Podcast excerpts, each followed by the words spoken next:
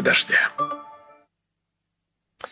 Приветствуем всех. Это действительно утро на дожде. 9 утра в Москве, в Риге, в Киеве. Здесь в студии Валерия Ратникова. И Тихон Зитко. Сегодня нас ждет много интересных тем. Мы по традиции обсудим главные фейки недели. Там будет глав... главные наши постоянные герои Илья Бер и Мария Захарова, которая уже вторую неделю подряд будет ну, появляться. Практически своими... главный герой да. российской пропаганды Владимир Зеленский. Куда уж без него.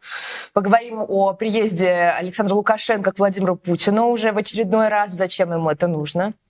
Да, ну и помимо этого будем разговаривать о том, что господин Макрон, президент Франции, находится в Китае вместе с Урсулой фон дер Ляйен и э, пытается, как пишет там, э, убедить Китай не поддерживать Россию в э, этой войне. Поговорим о том, как Российская Федерация сделала невозможной работу Гёте-института в России. Ну и в завершении будем принимать ваши звонки и обсуждать тот фон и контекст, который складывается в России после э, теракта, в ходе которого был убит так называемый военкор Владлен Татарский, и э, заявляют о причастности к этому и ФБК Навального, и феминизм собираются признать, э, значит, запрещенной экстремистской идеологией. Ну, э, понятно, что в ежедневной жизни человеку в России теперь нужно, нужно быть осторожнее, поскольку э, проверяют тех, кто в базах электронного голосования, электронного, Ха, умного голосования, да. голосования. К нам да. присоединится адвокат Калоя Хильгов, а вы, наши зрители, сможете нам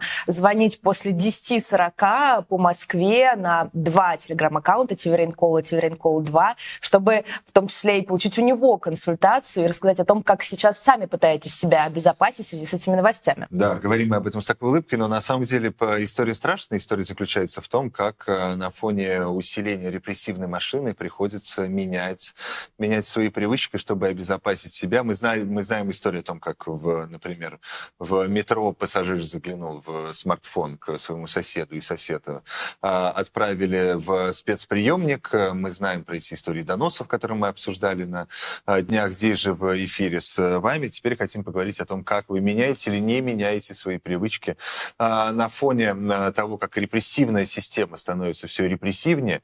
И поделитесь своими историями, связанными с этим. Ну а начнем мы с э, того, что накануне Владимир Путин провел... А, нет, не с этого мы начнем. Начнем мы с того, что не забывайте ставить лайки этой трансляции. А, с помощью этого зрителей у нее становится больше. Вот здесь сейчас две с половиной тысячи зрителей в Ютубе. Пусть их будет еще, еще больше. Вы поставите лайк и зрителей станет больше, поскольку охват станет больше у трансляции. Подписывайтесь на YouTube-канал телеканала «Дождь» и поддерживайте нашу работу. Тиверен ТВ слэш донейт. Эта ссылка размещена в описании. Также поддержать нас можно через, через чат YouTube. Ну а теперь к Путину. Он накануне провел большое заседание Совета Безопасности России. Его ранее анонсировал э, пресс-секретарь Путина Дмитрий Песков. В заседании этом принимал участие, естественно, сам Путин. А вместе с ним назначенный руководитель руководителей четырех аннексированных украинских регионов, ну а по видеосвязи руководители силовых и не только силовых ведомств, которые традиционно принимают э, участие в э, подобных э, заседаниях. Русская служба BBC, кстати, обращает внимание на то, что четверо сидевших рядом с Путиным, судя по всему, провели по 10 дней на карантине перед тем, как оказаться за одним столом с российским лидером. Денис Пушилин, Леонид Пасечник, Евгений Балецкий и Владимир Сальдо не появлялись нигде на публике с 27 марта, но это такая традиция, без карантина к Путину не допускают.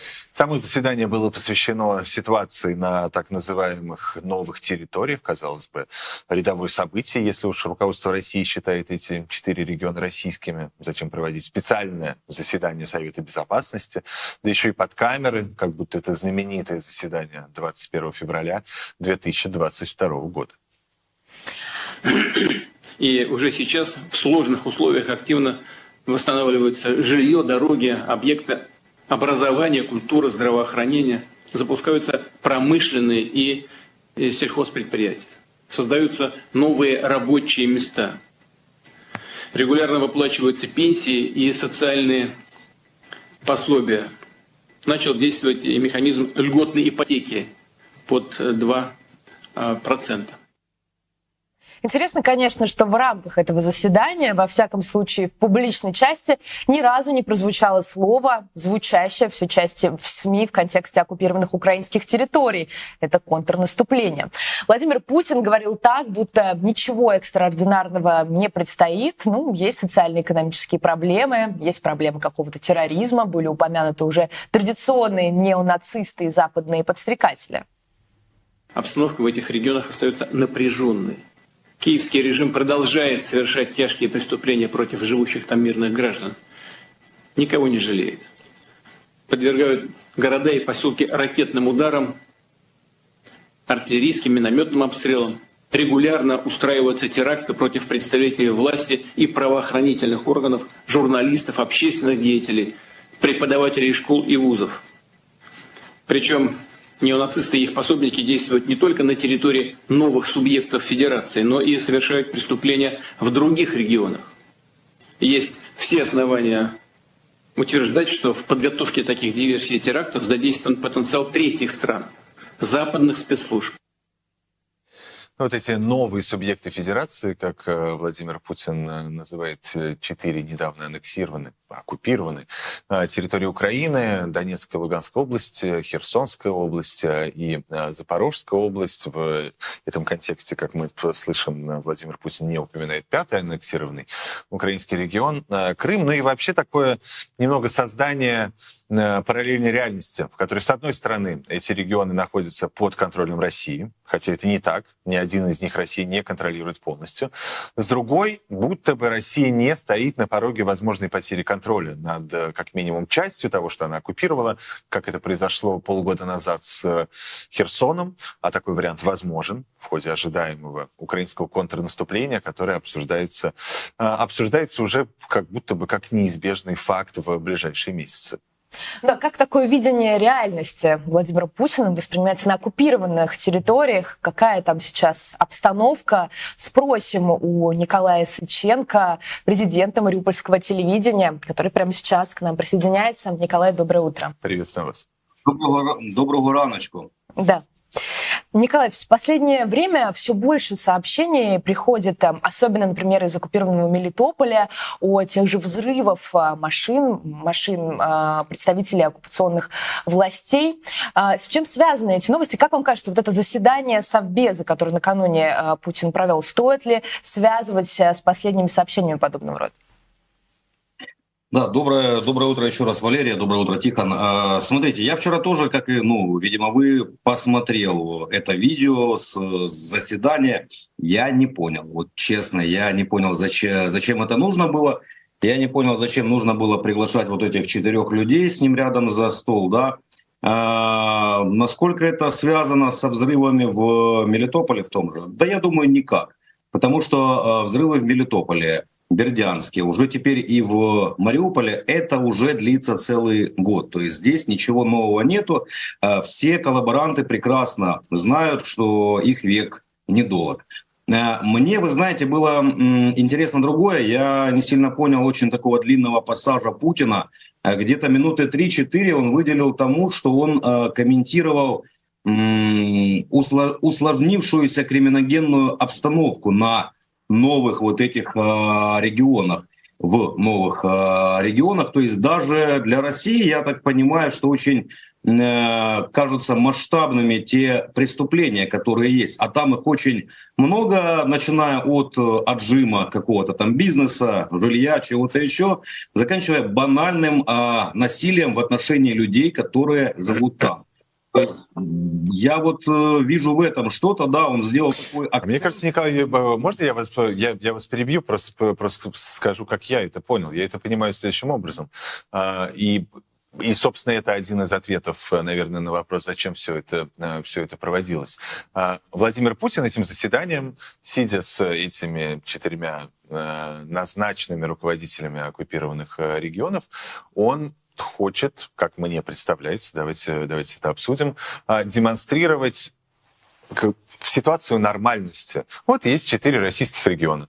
Там есть какая-то непростая криминогенная ситуация. И под криминогенной ситуацией, под ее ухудшением, он понимает не то, что имеете вы не э, в виду, не, э, не отжим э, предприятий, не, не похищение людей, не еще что-то, а то, что он называет преступлениями неонацистов. И каким, криминогенной ситуацией он называет то, что в реальной жизни называется войной. Но, но ему, поскольку необходимо при, представить это как э, ситуацию в российском регионе, э, необходимо это представлять э, просто проявлениями, проявлениями преступности. Может быть, Тихон, да, может быть, но я все равно не понимаю, вот как и вы с вот этого начали, да, что э, зачем для абсолютно рядовых таких э, месседжей делать вот такой вот цирк, э, загонять этих четырех бедненьких э, гауля, гауляйтеров, э, загонять их на десятидневный карантин, привозить их в Москву, высаживать рядом с Путиным. Им там явно было некомфортно, им там было страшновато. А, что касается криминогенной ситуации, я бы все-таки, ну, да, Путин делает акцент на неонацистах этих, да, всяких, но ведь а, мы же понимаем, что даже те самые мифические неонацисты, э, которым сейчас уже начали причислять даже меня, а, они же выехали, их же там нет. Ну, то есть их там нет. Там есть, э, по словам того же Путина, по словам вот этих четырех мартышек, да, там есть э, люди, которые ждали русский мир, там есть люди, которые безумно рады Путину, и неужели эти люди являются настолько криминализированными? Не думаю. Николай, вот вы говорите, что, что большинство да, так называемых ненацистов, как их называют российские власти, выехали, ну, то есть людей, по сути, не согласных с оккупацией э, украинских регионов, э, но я думаю, что таких людей все еще достаточно там остается. У вас есть какая-то связь э, с теми, кто сейчас находится на оккупированных э, территориях? Какое у них настроение? Ждут ли они освобождения в ближайшее время? Надеются ли на это?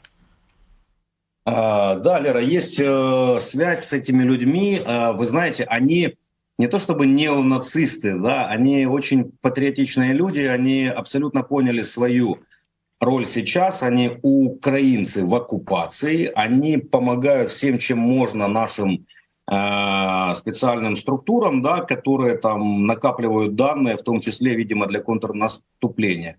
Эти люди ждут. Эти люди ждут на самом деле, то есть эти люди не смогли выехать по миллиону э, причин. Основная причина это там может быть э, лежачие родственники, да, что-то вот еще такое. Есть э, страх перед тем, что ехать в неизвестность, да, но эти люди там, они ждут.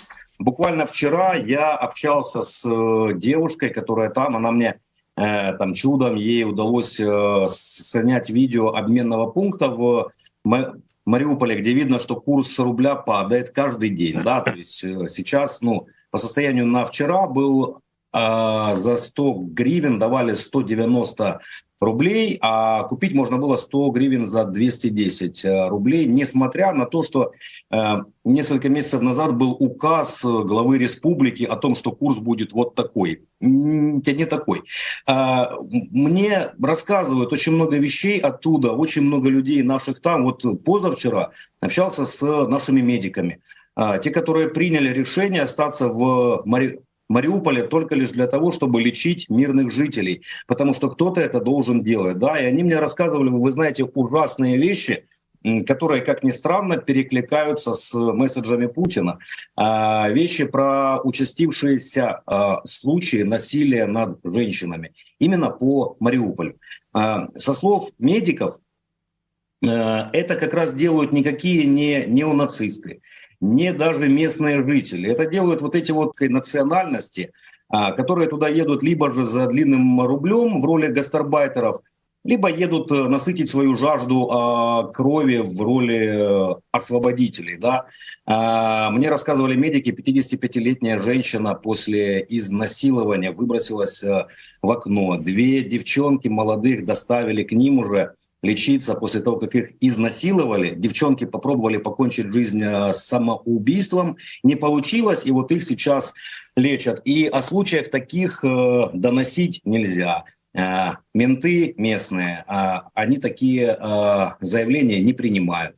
Вот там с, кримина, с криминалом, там все очень-очень жестко. Там абсолютное беззаконие – абсолютная власть э, того человека, у которого длиннее автомат. И вот э, вы спросили, как там наши мирные жители, они, вы знаете, они ждут, но вот с каждым днем им все тяжелее, потому что, ну, они вынуждены жить в этом всем, их вынуждают, конечно же, э, получать российские паспорта, потому что без российского паспорта на оккупированной территории скоро нельзя будет сделать ничего вообще. Вот, поэтому они там есть, но им там довольно-таки тяжко. Спасибо. Благодарю вас, Николай Сыченко, директор Мариупольского телевидения. В прямом эфире «Дождя» мы говорили о, э, ну, в первую очередь, о ситуации на оккупированных территориях, о чем говорил Владимир Путин накануне, но вот мы э, видим, видим другую реальность в том, что нам сейчас рассказывал Николай Сыченко. Да, хочется обсудить, э, как сам Владимир Путин э, воспринимает э, то самое заседание Совета Безопасности, которое решили по его предложению провести. Вот это будничный тон, с которым он говорит об обстановке в оккупированных регионах, как будто бы не боится того, что вот-вот туда может прийти украинская армия, вот-вот она может освободить свои законные территории, но он продолжает делать вид, как будто бы все продолжается в обычном режиме нами к нам присоединяется Кирилл Мартынов, главный редактор «Новой газеты Европа». Здравствуйте. Доброе утро. Доброе утро, Кирилл. Ну вот мы э, тут э, узнали из э, интервью бывшего офицера ФСО, что у Владимира Путина действительно нету, а, нету смартфона, да, и он получает всю информацию из папочек. Ощущение, что в папочках, которые приносят Владимиру Путину, а, информация о том, что происходит на востоке, ну и на юге а, Украины, и та информация, которую мы ежедневно читаем в средствах массовой информации и в каких-то сводках разведки, они критически различаются, потому что Владимир Путин, его вчерашнее заседание, э, выглядело таким образом, будто бы ну, войны никакой нет, есть какие-то неонацисты недобитые, которые там бегают, э, подстрекаемые Западом и совершают э, преступления, но в целом четыре российских региона вполне себе обычные. Контрнаступление? Какое контрнаступление? Ну, не, не секрет, что одна из самых популярных книг в нашей стране это Оруэлл сейчас. И мне кажется, э, очень, очень э, как раз узнаваемые э, слова произносит Владимир Путин. Они звучат примерно так. Ну, если, если вспомнить контекст, мы вторглись в другую страну, мы оккупировали территорию этой страны, и теперь, собственно говоря, в какой-то причине на, на этих территориях Э, происходит э, разгул криминала, не все стабильно, есть какие-то проблемы, э, которые нужно решать, нужно больше полиции туда ввести. И, скорее всего, это связано, даже наверняка это связано с действиями наших западных врагов и западных разведок. Вот фактически, что он сказал, этот нарратив очень узнаваемый, то есть ну, берется просто некоторое реальное положение вещей и выворачивается в, совершенно наизнанку, ровно строго в соответствии с знаменитыми тезисами о том, что там происходило с Остазией э, в романе, в романе Оруэлла, когда, значит, все время переписывалась, э, переписывалась даже актуальная история, даже последние газетные новости. Но я бы еще обратил ваше внимание, что э, по большому счету мы ведь тоже мы ведь тоже недооцениваем ситуацию с оккупацией и аннексией территории Э, Украины, потому что мы, ну, мы ориентируемся на, во-первых, на саму войну и говорим там про наступление или контрнаступление, что справедливо. Мы говорим про гуманитарную катастрофу, которая на этих территориях происходит усилиями российских властей. Э, в чудовищных условиях находятся те люди, которые давно уже э, на территории ДНР и ЛНР, в частности, история с мобилизацией людей на этих территориях, когда там до года Некоторые молодые мужчины в Донецке а, прятались в подвалах, в каких-то квартирах, где их не могли найти а, военкоматы, которых отправляли штурмовать Бахмут или заниматься подобными, другими подобными преступными делами. А, но проблема, мне кажется, еще и в том, что Российская Федерация путинская сделала по большому счету необратимый выбор. Мы помним, какой урон нашей стране нанесла аннексия Крыма в 2014 году.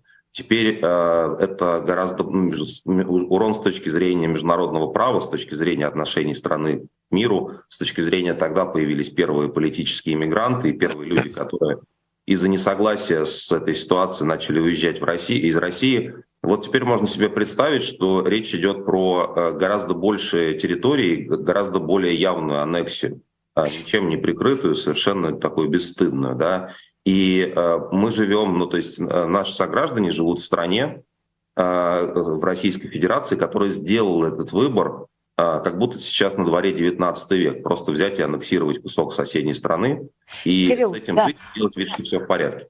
Вот мы видим э, Владимира Путина в окружении, э, именно за его столом сидят э, только руководители четырех из пяти аннексированных территорий, все остальные по видеосвязи, но именно их допустили так максимально близко к президенту.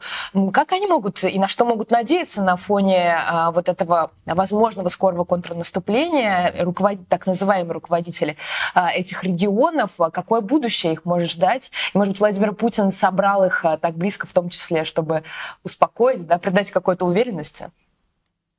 Ну, совершенно очевидно, да, что и поездка Путина в Мариуполь, и эта встреча, это демонстрация того, что Путин э, как, как бы вместе с этими людьми, с этими оккупантами, коллаборантами, он такой главный, главный оккупант, э, да, и, и в этом смысле слова, что, что значит, он, он э, подходит к этой ситуации всерьез, э, они могут на него рассчитывать и могут на него положиться. Э, я думаю, что те люди, которые себя называют главами э, этих, этих структур, они, э, с одной стороны, предельно циничные и рассматривают ситуацию, эту ситуацию как возможность для карьеры, а вдруг повезет. Да, вдруг вот все это прокатит, так это останется, они войдут в историю богатыми, знаменитыми людьми, не разделят судьбу там Захарченко или других своих предшественников. А с другой стороны, они могут вполне быть людьми просто не очень далекими и верить российской пропаганде и верить в то, что есть великая Россия, которая пришла навсегда, а, ну вот их руками, да, вот и, собственно говоря, они могут быть э, такими людьми, которые черпают вместе с Путиным информацию, он из папочек, а не из телевидения. Как вам кажется, я э, понимаю, что с одной стороны, мы не можем это замерить, с другой стороны, мы знаем, что а, телевидение это, это важнейший инструмент общения российского руководства с э, российскими гражданами. А, насколько подобные терапевтические, что ли, встречи а, произ имеют свой, имеют свой эффект. Потому что э, понятно, что какое-то количество населения Российской Федерации следит за новостями только через телевизор. Кто-то там сознательно не устанавливает себе VPN, чтобы не а, читать а, страшные экстремистские запрещенные сайты, экстремистские в кавычках. А, но я абсолютно убежден, что основная часть населения Российской Федерации понимает, что спецоперация хоть идет по плану, но она по плану идет уже больше года, и план все менее, все менее ясен и, и в этом контексте, насколько подобные встречи и разговор с э, этими четырьмя, э, четырьмя товарищами в контексте, как будто бы это, это обычная ситуация в российских регионах. Да, есть криминогенная обстановка, ничего, мы с ней разберемся. Насколько это имеет свой терапевтический эффект? А, вы, вы знаете, мне кажется, что российская аудитория сейчас очень сегментирована, может быть, даже более сегментирована, чем до начала войны. А, есть исследования, которые показывают, что вот такими, такими твердолобыми телезрителями а, является примерно 37% россиян, что, с одной стороны, достаточно много, а с другой стороны, совсем не, совсем не большинство. Они внутри, вот эти 37%, они тоже внутри сегментированы. И я думаю, что для какой-то части наших сограждан, ну, наверное, для трети, Действительно, э, этот, эта встреча Путина и подобного рода мероприятия подтверждают э, официальное объяснение ситуации, что вот просто есть, э, есть какие-то территории, которые давно просились в Россию, а, не, не пускали их туда эти самые неонацисты значит, и бандиты, и вот Путин наводит на них порядок, Понятно, что этот месседж, ну, если вы достигаете трети, э, трети граждан, трети граждан как телезрителей, то, наверное, это достаточно эффективно, в том числе а, в контексте грядущих э, президентских выборов в России, где действительно кто-то может проголосовать за ту телевизионную картинку, которую им предлагает Путин, в том числе по поводу этой войны. Но, конечно, это не большинство. Конечно, большая часть э, россиян, да, вот как раз эти исследования российской медиа-аудитории показывают, что э, то, что происходит э, с большинством, это, это потеря доверия. Люди теряют доверие после года войны, по, по большому счету, ко всем источникам информации, как к пропаганде, так и, к сожалению, к независимым медиа, потому что люди не знают, кому, в принципе, можно верить, когда ну, подобные, подобные э, там, страшные вещи, непонятные вещи э, происходят. Ну да, едва ли такие встречи по Зуму и ну, или даже в тесной компании, да, за столом может быть, вместе с студентами. Может быть, по Google Meet, но это уж навряд ли, это совсем какая-то экстремистская организация. Я вас благодарю. Навряд ли такие встречи могут успокоить, конечно, телезрителей. Я вас благодарю. Это был Кирилл Мартынов, Спасибо. главный редактор новой газеты «Европа», с которым обсуждали встречу Путина с главами аннексированных регионов. Ну, ко встречам Путина мы еще сегодня вернемся. Куда уже без этого? Будем в следующем части говорить о встрече Путина с Александром Лукашенко. Очередной встрече. Лукашенко вновь прилетел в Москву. Только в прошлом году они встречались 13 раз. И вот э, уже несколько раз, мне, если я не ошибаюсь, в этом году тоже. Но об этом в следующем части. А сейчас э, о другом. Давайте поговорим о, о, о культурном сотрудничестве. Вот так я сформулирую это.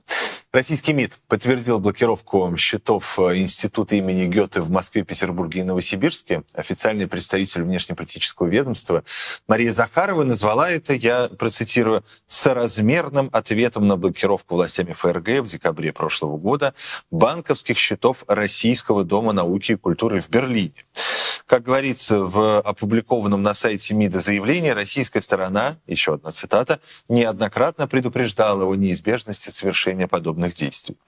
Наконец, Захарова предупреждает, что счета Гёте-института будут заблокированы, будут разблокированы только после разморозки счетов Российского дома науки и культуры.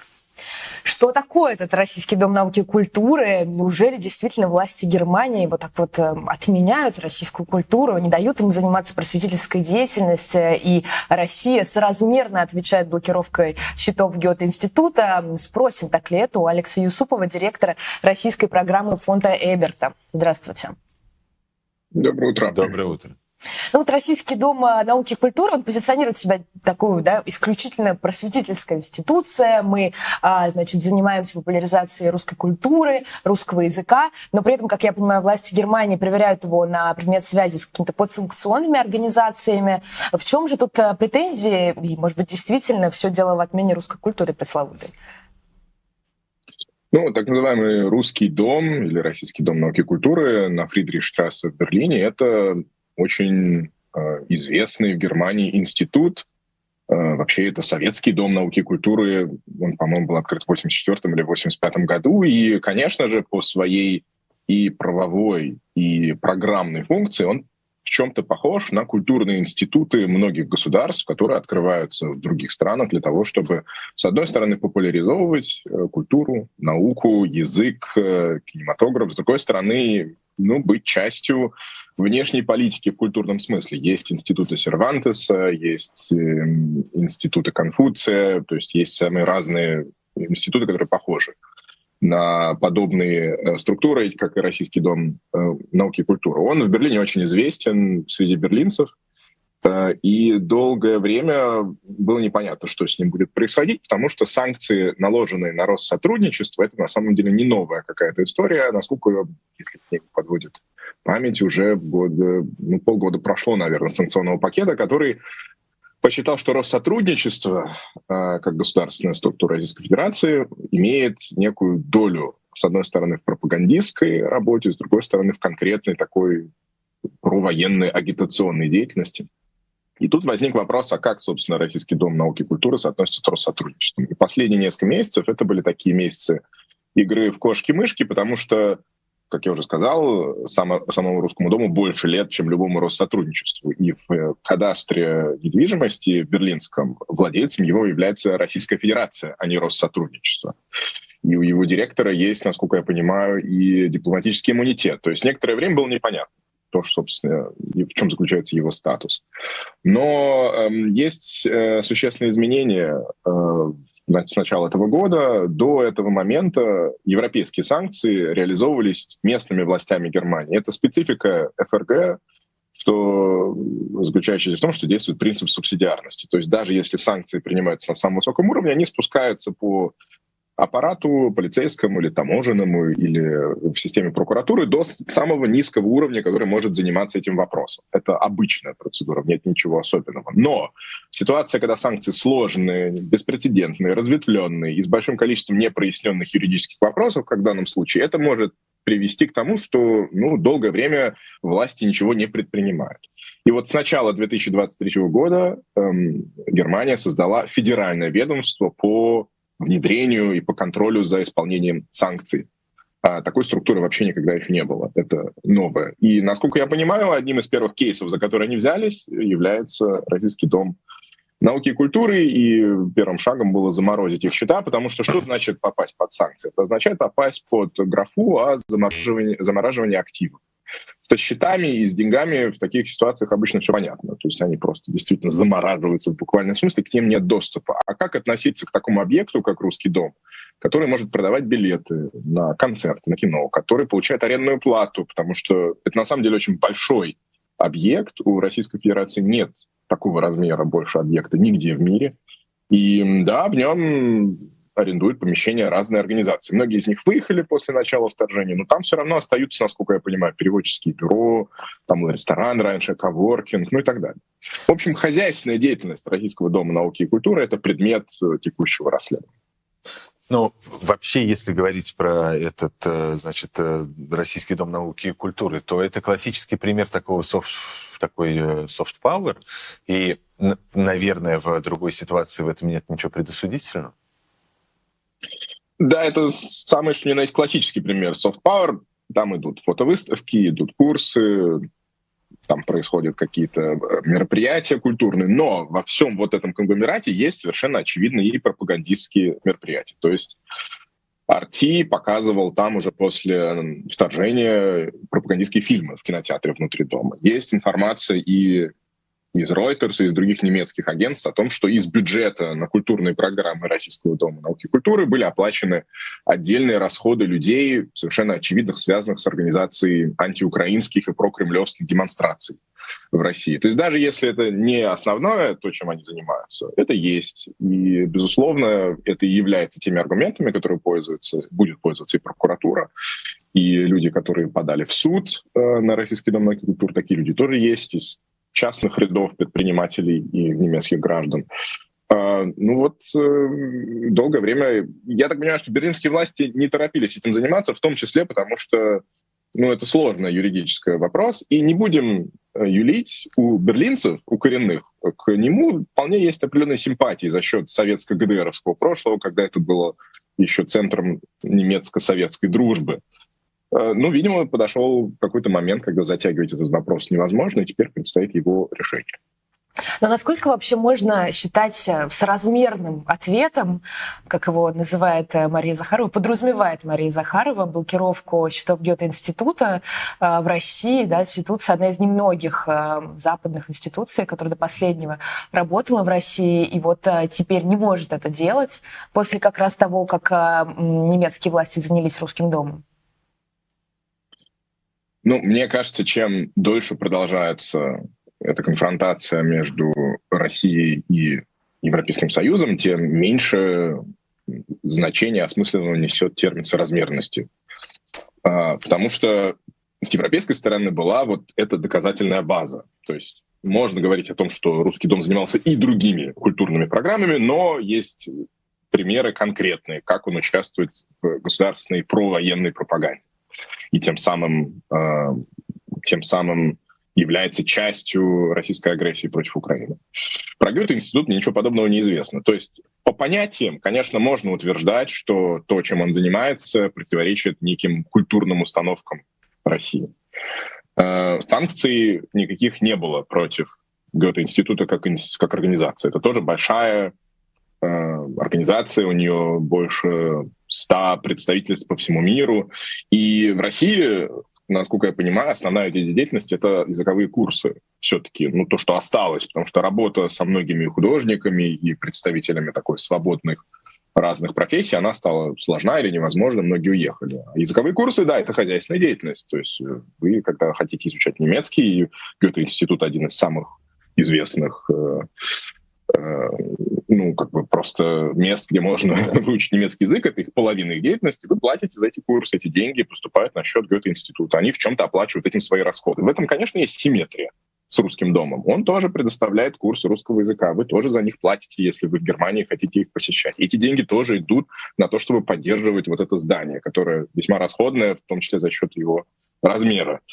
А, в этом смысле есть симметрия, есть такая похожесть. Соразмерность с точки зрения легальной аргументации, как Гёте-институт э, идентичен с русским домом, нам не было озвучено. Поэтому, мне кажется, тут особо нечего обсуждать. Ну да, вместе с русской культурой, к сожалению, сейчас э, в таких э, да, связанных с государством институциях идет в пакете и российская пропаганда. Я вас благодарю. Это был Алекс Юсупов, директор российской программы фонда Эберта. Обсуждали соразмерность или несоразмерность э, блокировки счетов Гёте-института в ответ на проверки да, русского дома в Берлине в связи с его определенных связях с российскими институциями, да, которые находятся сейчас под санкциями. Ну, и мы понимаем же, что это абсолютно в плохом смысле закономерные процессы неизбежны, и а, что все, а, все возможные построенные за последние десятилетия подобные институции, институты, они будут а, закрываться, если они еще не закрыты. Это не имеет ничего общего со словосочетанием отмены русской культуры на Западе, потому что русская культура живет своей жизнью. Но одновременно с этим вот эти вот институции, связанные или с Россотрудничеством, или не связанные, и независимые европейские институции, культурные, в том числе работающие в России, они будут постепенно а, одно за другим, одна за другой закрываться. Это, это очевидно совершенно. Ну да, мы дальше поговорим о таком, Другой если можно говорить, околокультурном тоже явлении, если понимать культуру очень широко, о трэш-стримерах, которые теперь, видимо, попадут под запрет. В Госдуме уже готовят специальный пакет поправок в Уголовный кодекс, об этом пишет госагентство РИА Новости. Этот пакет, например, предусматривает создание отдельного реестра лиц, которым будет запрещено пользоваться интернетом на один год. В перечень включат блогеров, которые, которых привлекут к уголовной ответственности за я процитирую, если найду эту цитату, распространение трэш-стримов и контента, подпадающего под норму о распространении фото или видеоматериалов с изображением действий, совершенных с особой жестокостью или издевательством. За трэш-стрим можно будет и посадить максимум на два года колонии. Депутаты хотят лишить таких блогеров аудитории и перестать пиарить, говорит один из авторов предложения. Это глава Комитета Госдумы по молодежной политике Артем Медьков. Другой депутат Нина Останина и вовсе заявила, что, вновь я цитирую, что у меня сегодня сплошные цитаты, блокировка трэш-эфиров должна быть внесудебной сурово, все по закону военного времени. Поговорим об этом с журналистом Дмитрием Камышенко. Он присоединяется к нам в прямом эфире. Дмитрий, доброе утро, приветствуем вас. Доброе утро. Добрый день. Дмитрий, у вас была большая колонка на Forbes э, в июле, кажется, вы ее писали, заголовком от постановочных драк к смертям на трэш-стримах. Э, да, вы прослеживали такую эволюцию жанра реалити-шоу. Почему вы вписываете трэш-стримы ну, в это развитие, да, начиная с 2000-х, когда на российском телевидении появились такие первые реалити-шоу с драками, со скандалами, с криками и с прочим-прочим? Ну, в целом это довольно похожее явление, потому что люди следили за обычными людьми, то есть не звездами, но ведущими себя немножко, ну, так скажем, нестандартно, непривычно. То есть точно так же, как на условном доме 2 люди там постоянно как будто бы влюблялись, как будто бы с кем-то дрались, конфликтовали. И, по сути, это то же самое потом перешло в интернет. Ну, э, конечно, уже с учетом того, что не было классической телевизионной цензуры, то есть люди могли и выпивать, и употреблять наркотики, и поэтому они вели себя уже более своеобразно, но в целом это один и тот же механизм, ну и за исключением такого продюсирования изначально. Потому что потом трэш-стримы, они на самом деле как будто стали бы учиться у реалити-шоу, потому что появились такие около сценарии, появились, ну, появилось, в общем, продюсирование и, по сути, режиссирование. А что такое русский трэш-стрим сейчас? Это ведь э, не только там трансляция издевательств над людьми, да, а, на что делают, например, депутаты Госдумы предлагают это запретить. Но при этом, кстати, авторы этих трэш-стримов э, нередко реальные сроки получают, такие бытовые преступления. Да, они получают сроки как бы за настоящие преступления. То есть, если человек на кого-то напал на улице, как это было там с перцовым баллончиком, был такой стример, он, по-моему, уже сидел два года и вышел. То есть им дают сроки за настоящие преступления. И ну, это на самом деле логично. Неважно, ведь попало преступление в трансляцию или нет. Это, это и есть преступление.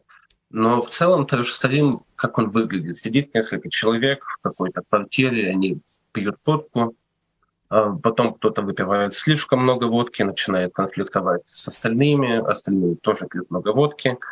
А, и, как правило, там нет каких-то унижений, издевательств. Это такой, знаете, ну, как будто вы зашли кому-то на кухню. Класс, новый формат для телеканала «Дождь», я считаю. Надо взять на, на вооружение вечера, а не утро будет. Да, то есть... Нет, это скорее ночной да, формат. Ну, то, что и утром умеют делать такой контент. В принципе, им ничто не мешает, ни семья, ни работа, ни профессия, поэтому они могут этим заниматься когда угодно. А как это работает э, с точки зрения монетизации? Потому что мы все прекрасно понимаем про реалити-шоу. Вот вы здесь э, называете «Дом-2», давайте вспомним, что начиналось все, если я не ошибаюсь, на российском телевидении с шоу «За стеклом», э, которое было огромным да, событием, да. и были огромные рейтинги, и все это шло, по, по-моему, это было НТВ, да, и понятно, что... Э, по-моему, ТНТ был еще. Нет, мне кажется, что первый, первый «За стеклом» был... Я ну, вам не подскажу. По причинам. Не, понятно, что это я сейчас уже с нашим шеф-редактором сейчас дискутирую. Понятно, что а, ТВ6 или ТВС, вот подсказывает мне, подсказывает мне наш э, шеф-редактор Женя, но э, не, не ТНТ, да, ну, ну, ну не суть, понимаешь, что там, там рекламные бюджеты и э, спонсорские деньги и все прочее. А, и это такая большая взрослая история, э, принятая и угу. на мировом телевидении также. А, здесь же действительно какой-то потрясающий сюжет, который вы сейчас описывали, выпили водки, потом пришли другие, еще выпили водки. Это но... довольно дешево, кстати. И это, во-первых, дешево, а во-вторых, там э, большое количество просмотров. Но в чем заработок? На одних просмотрах не заработаешь. Конечно, просмотры они, ну, в целом не могут приносить деньги, потому что нет рекламодателей. Никто не понесет там, рекламировать товар, допустим, в подобную трансляцию. Но есть донаты от подписчиков. То есть подписчики кидают деньги, кидают много, как выясняется. И они могут запрашивать какие-то челленджи. То есть, там, э, допустим, я скину вам 500 рублей за то, чтобы вы, не знаю, выпили 10 яиц. Э, буквально два года назад на одной из трансляций донатер предложил 800 тысяч за то, чтобы стримеры, в общем, они свою дачу сожгли. И они ее, и они ее в реальности сожгли. Да, да, они два часа ездили по этим по заправкам, собирали бензин, и потом поехали, сожгли. Вот, им деньги перечислили. Дмитрий, а как вам кажется, вот если... Я просто э, тоже читала, хоть и не помню этого э, сама, но со скандальными шоу нулевых тоже было много разных обсуждений, возмущений консервативной общественности, просили запретить это все, Дом-2, там вот это вот э, какие-то любовные отношения на экране, которые демонстрируются на всю страну. Но тогда, и, и до сих пор, кстати, Дом-2 на самом деле существует, как мы обнаружили сегодня э, с утра э, с моим соведущим, до сих пор это шоу есть, э, до него не дотянулись э, депутаты, депутаты и не просят это э, запретить, а вот пришли они к трэш-стримерам. А почему так получилось, как вам кажется, и удастся ли в итоге как-то все это загнать в строгие законодательные рамки? Ну, на самом деле за трэш-стримерами охотятся уже года два, начиная с, пожалуй, самого главного события в истории трэш-стримах, это когда умерла девушка на одном из стримов, тогда это 2020 год, когда началось, началось такое очень бурное обсуждение в госсми, много выступали депутаты. Это когда, если не ошибаюсь, ее, ее, ее заперли, заперли на балконе, она умерла от переохлаждения. А, по-моему, в подъезде. Uh-huh. По-моему, ее не пускали домой.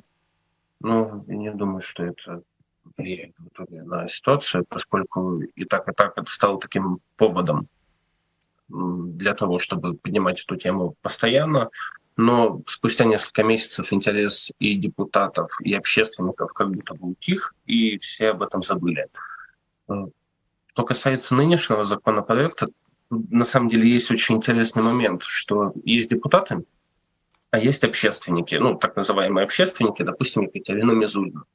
Допустим, Екатерина, Екатерина Мизулина, она относится к этому куда более радикально, она да, из Лиги безопасного интернета. В последнее время она да, очень да. часто пиарится на разных блогерах, не только на трэш-стримерах, но и вполне на безобидных блогерах да, тоже. и она относится к этому более радикально. Она считает, что буквально YouTube виноват, э, Twitch виноват, то есть э, появляются трэш-стримеры из-за того, что есть Twitch, хотя на самом деле Twitch не позволяет вести такие трансляции, у них довольно жесткие правила.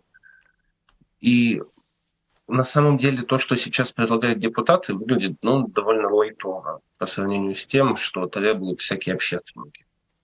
И я не уверен, что к моменту принятия закона закон вообще будет настолько жесткий, как его показывают сейчас. Потому что сейчас, допустим, есть очень интересный момент, касается СМИ. Эм, если примут законопроект в нынешнем виде, то получится, что СМИ даже не смогут упоминать о стримерах, не считая случаев, когда об этом что-то сообщило государство. То есть там Следственный комитет ну, да, чтобы сообщил, их не пиарить, как говорит депутат. Ну да, люди ведь переходят потом на эти стримы активно. Да, это так и работает. Вот. И интересно, что та же Екатерина Мизулина очень сильно ругает YouTube, Twitch, TikTok, Instagram, в общем, всех-всех-всех, но ходит стороной БК. БК никогда не виноват в том, что там есть также стримы, хотя абсолютно никто не мешает вести эти стримы на платформе БК. Да. Спасибо. Важно где, важно да. как. Дмитрий Камышенко, э, журналист в прямом эфире «Дождя». Здесь в э, чате с, э, сразу огромное количество людей просил уточнить, что шоу «За, стеклом», конечно, было на ТВ-6, действительно. А, было запущено оно в 2001 а, году, и тогда это было огромным событием. Я очень хорошо помню, как э, а, все кругом, кажется, смотрели, э, смотрели Даже шоу «За стеклом». А я, в смысле, а потом я должен был в этот момент сидеть с Томиком Монтейне? Или... Ну, я только так представляла тебя в 2001 году. Ну, примерно так и было, но я отвлекался иногда, посмотрел немножко шоу «За стеклом» vamos. А, и а, возвращался к опытам а, монтеневским. Но мы сейчас в каком-то смысле продолжим тему трэш-стримов, хотя здесь кто-то в, обратил внимание, что негоже вообще для депутатов говорить про трэш-стримы, используя словосочетание трэш-стрим. Да, недавно же они предложили убрать вообще использование всех иностранных слов, значит, из любых государственных документов и прочего-прочего, а трэш-стрим это... Я не знаю, Поэтому, можно было бы назвать на а, а можно наших зрителей попросить э, написать в чат Ютуба. А, как бы в соответствии с э, этой новой, э, с этой новой концепцией, с этим новым подходом стоило бы называть трэш-стримы. Пишите в чат Ютуба. А мы о других трэш-стримах сейчас поговорим под, под названием трэш-стримах под названием «Российская пропаганда». Поскольку сегодня, как и каждую неделю, мы обсуждаем фейки недели. Иногда удивительные, иногда нелепые, иногда смешные, иногда трэшовые, получается. И к нам присоединяется Илья Бер, главный редактор фактчекерского сайта «Проверенный медиа». Илья, доброе утро. Доброе утро, Валерия, доброе утро, Тихон, рад вас видеть и слышать. Взаимно. Доброе утро. Ну, первая история, мы э, немного анонсируем да, для наших зрителей, прежде чем вы расскажете, о том, как Польша якобы вывозит из Украины чернозем. Давайте посмотрим, как об этом говорили российские госканалы. Местные жители в недоумении, что же это творится? Кто, куда и зачем вывозит плодородный слой почвы из Украины? А ответ лежит на поверхности, его без труда можно найти даже в соцсетях. Вот, к примеру, польский рабочий рассказывает на своей странице, чем он занимался целую неделю в Херсонской области. Без знания польского языка по одному видеоряду несложно догадаться, командировка в Незалежную была плодотворной.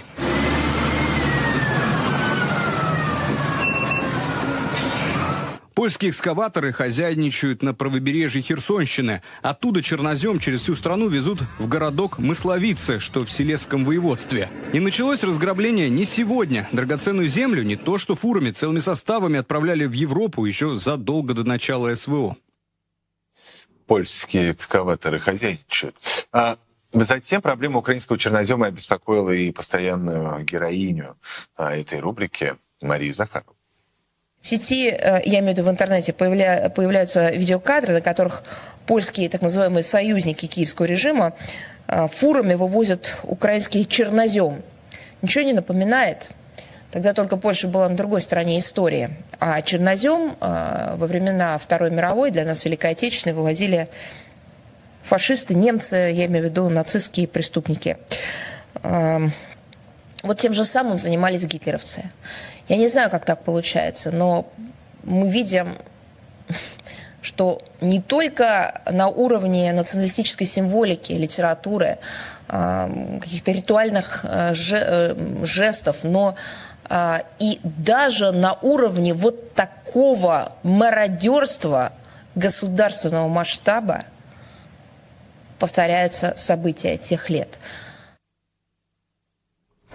Мария Захарова опять не знает, как так получается, но мне кажется, точно знает э, Илья Бер. Я думаю, что мы можем сделать отдельную отбивку на дожде. Я не знаю, как так получается. И чередовать с э, песней, э, чьи там, как, ну, переформулирую, как, блин, это возможно, э, фразу «я не знаю, как так получается». Да.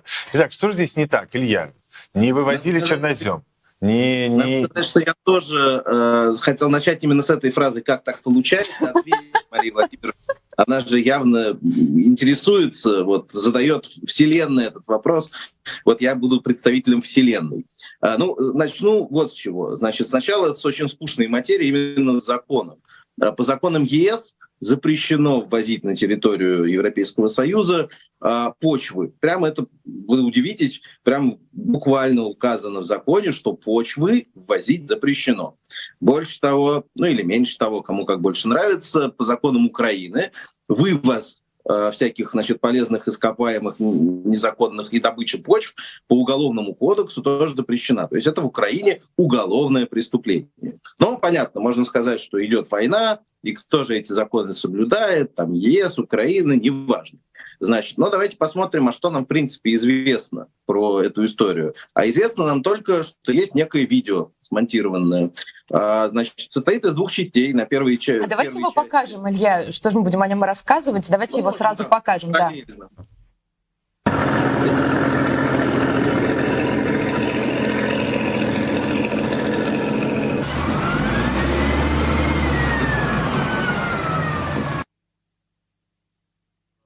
Этому не доверять. То есть мы тоже посмотрели, ну, как бы мы не можем сказать, что это где-то в другом месте снято. Вполне вероятно, что действительно э, в Херсонской области. Значит, а вторая часть видео показывает, как э, вроде бы этот же самосвал пересекает границу Польши. Ну, то есть все, получается, с поличным поймали.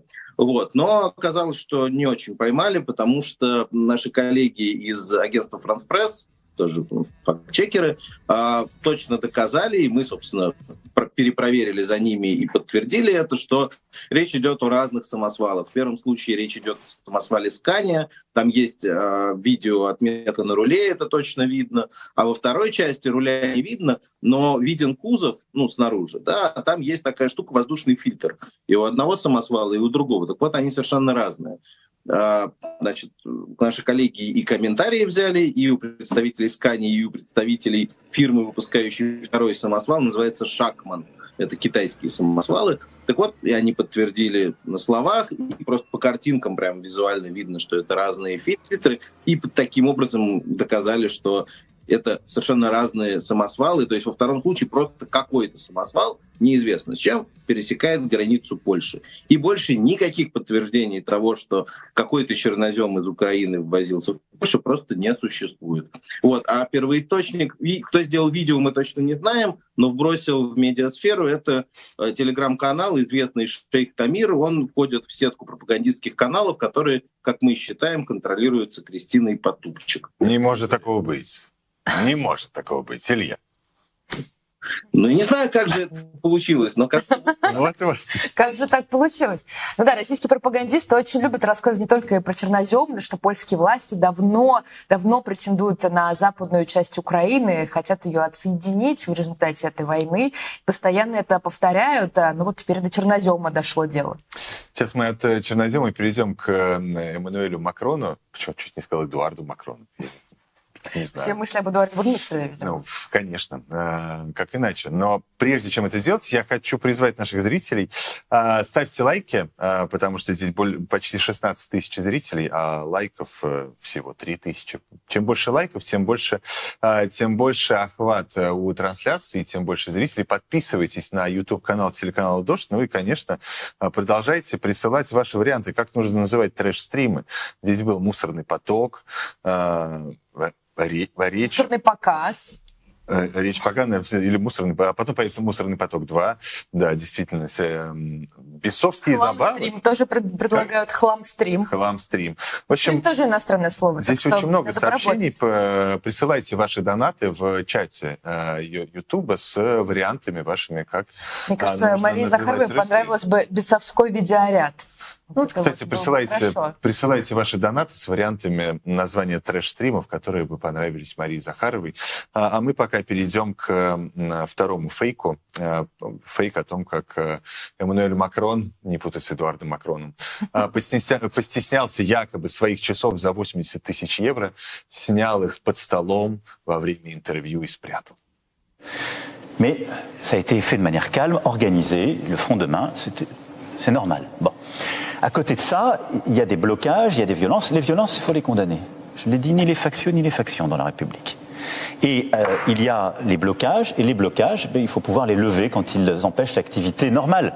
Et c'est pourquoi d'ailleurs j'ai demandé, c'est pour pourquoi j'ai demandé au gouvernement d'essayer au maximum ben, de négocier et ensuite de réquisitionner ce que nous avons pu faire euh, sur euh, les ordures ménagères, par exemple, euh, dans certaines grandes villes. Ну все, Макрон разоблачен, все вроде очевидно. Вот часы, вот их нет. Что тут сложного? Противники Макрона и пенсионные реформы из движения «Непокоренная Франция» сразу уличили его. Я тут должен сказать, я прошу прощения, что я стал э, жертвой пропаганды абсолютно. Ну, потому что в целом, казалось бы, что неожиданного снять дорогие часы в тот момент, пока у тебя две трети страны выступают против тебя и э, бастуют. Э, и сегодня, кстати, в во Франции, по-моему, очередная забастовка будет. Но там как-то все не так на самом деле, да, Илья? Да, хотя действительно для российского зрителя было бы ничего вроде бы странного. И часы-то не очень дорогие. Собственно, и пропагандисты говорят, что э, речь идет об элитном бренде FP Journée, простите, я не франкофон, за то, как это звучит. Под названием модель называется Chronometer Blue. Ну, опять же, не знаю, как правильно должно звучать. И, в общем, это 80 тысяч евро. Ну, а поскольку обсуждается пенсионная реформа, ну, так же, как у нас, это как бы реформа, а на самом деле просто подъем пенсионного возраста э, с 62 до 64 лет, что, естественно, никому не нравится никогда ни в одной стране. А, ну, вроде как некрасиво получилось, понятно, и снял. А, но тут есть два момента. Значит, э, первый момент. А, во-первых, мы разобрались вместе с другими фактчекерами, что же это за часы на самом деле. А, посмотрели, там у нас есть всякие крупные планы из разных выступлений. Это Макрон, оказывается, далеко не первый раз наделал эти часы. Это, в общем, обычные для него часы.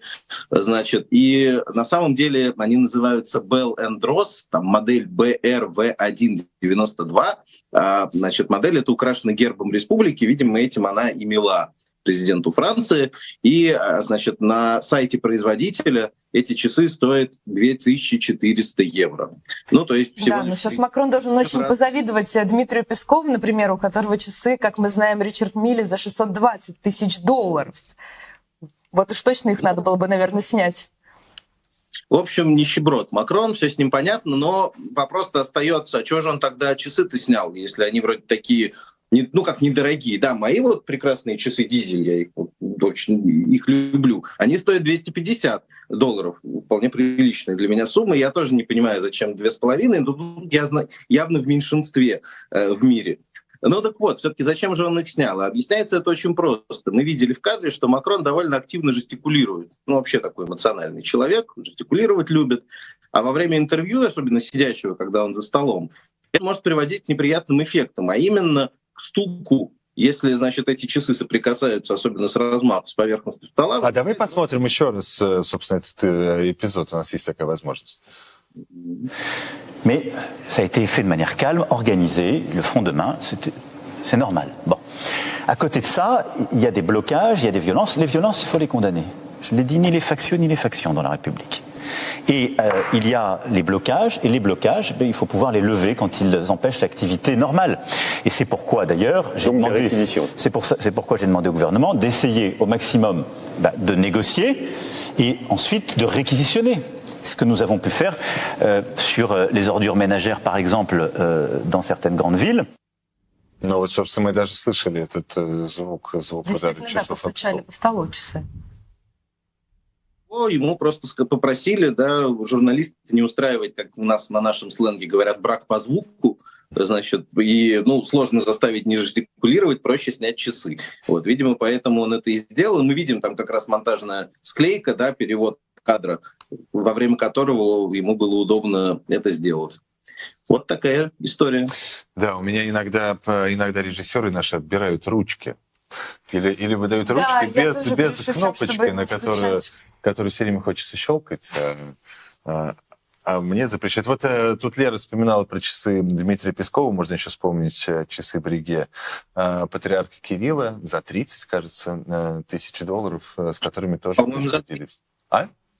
Мне казалось за 300. Но я могу путать, для меня это все равно такие суммы. 30, 30, 30. Наш шеф-редактор подсказывает, говорит, что все проверил, 30 тысяч долларов. Да, ну и те часы, которые... И, и, и, и там же была история, с, вот вы видите, что есть отражение а, на столе, а потом часы исчезли, а отражение осталось в фотографии, которая была отфотошоплена а, на сайте Патриархии, если я не ошибаюсь. Ну и те самые часы, а, часы Дмитрия Пескова за 620 тысяч долларов, Ричард Милле, так называется это а, а, Ришар Миль, извините, пожалуйста. Но у меня... Не специалисты, к сожалению, у меня часы, в часах. У меня часы называются смартфон. Здесь у нас провал я. Абсолютно. Крах, крах, полный провал. Но я, прежде чем мы перейдем к третьей истории, а третья история у нас будет э, на любимую тему российской пропаганды, в частности, Марии Захаровой. Эта тема называется Владимир Зеленский, который, который, конечно же, наркоман, как утверждает российская пропаганда на всех, на всех уровнях. Я хочу напомнить, что мы здесь собираем в чате. Вот э, спасибо, здесь там Ксения Кожина прислала донат. А мы собираем в чате ваши варианты, как э, стоило бы Российской э, Государственной Думе называть эти самые трэш-стримы в концепции перевода всего на русский язык. Вот здесь прислали вариант, который мне очень нравится. «Адская гляделка». А, мне, мне кажется, что так можно... Некоторые, некоторые специфиры дождя, учитывая те темы, которые мы освещаем, превращаются в адские гляделки. Иногда многочасовые адские гляделки. Чем присылайте ваши... А, вот здесь есть от Павла а, вариант за донат. Бардак трансляция. Маразматрон.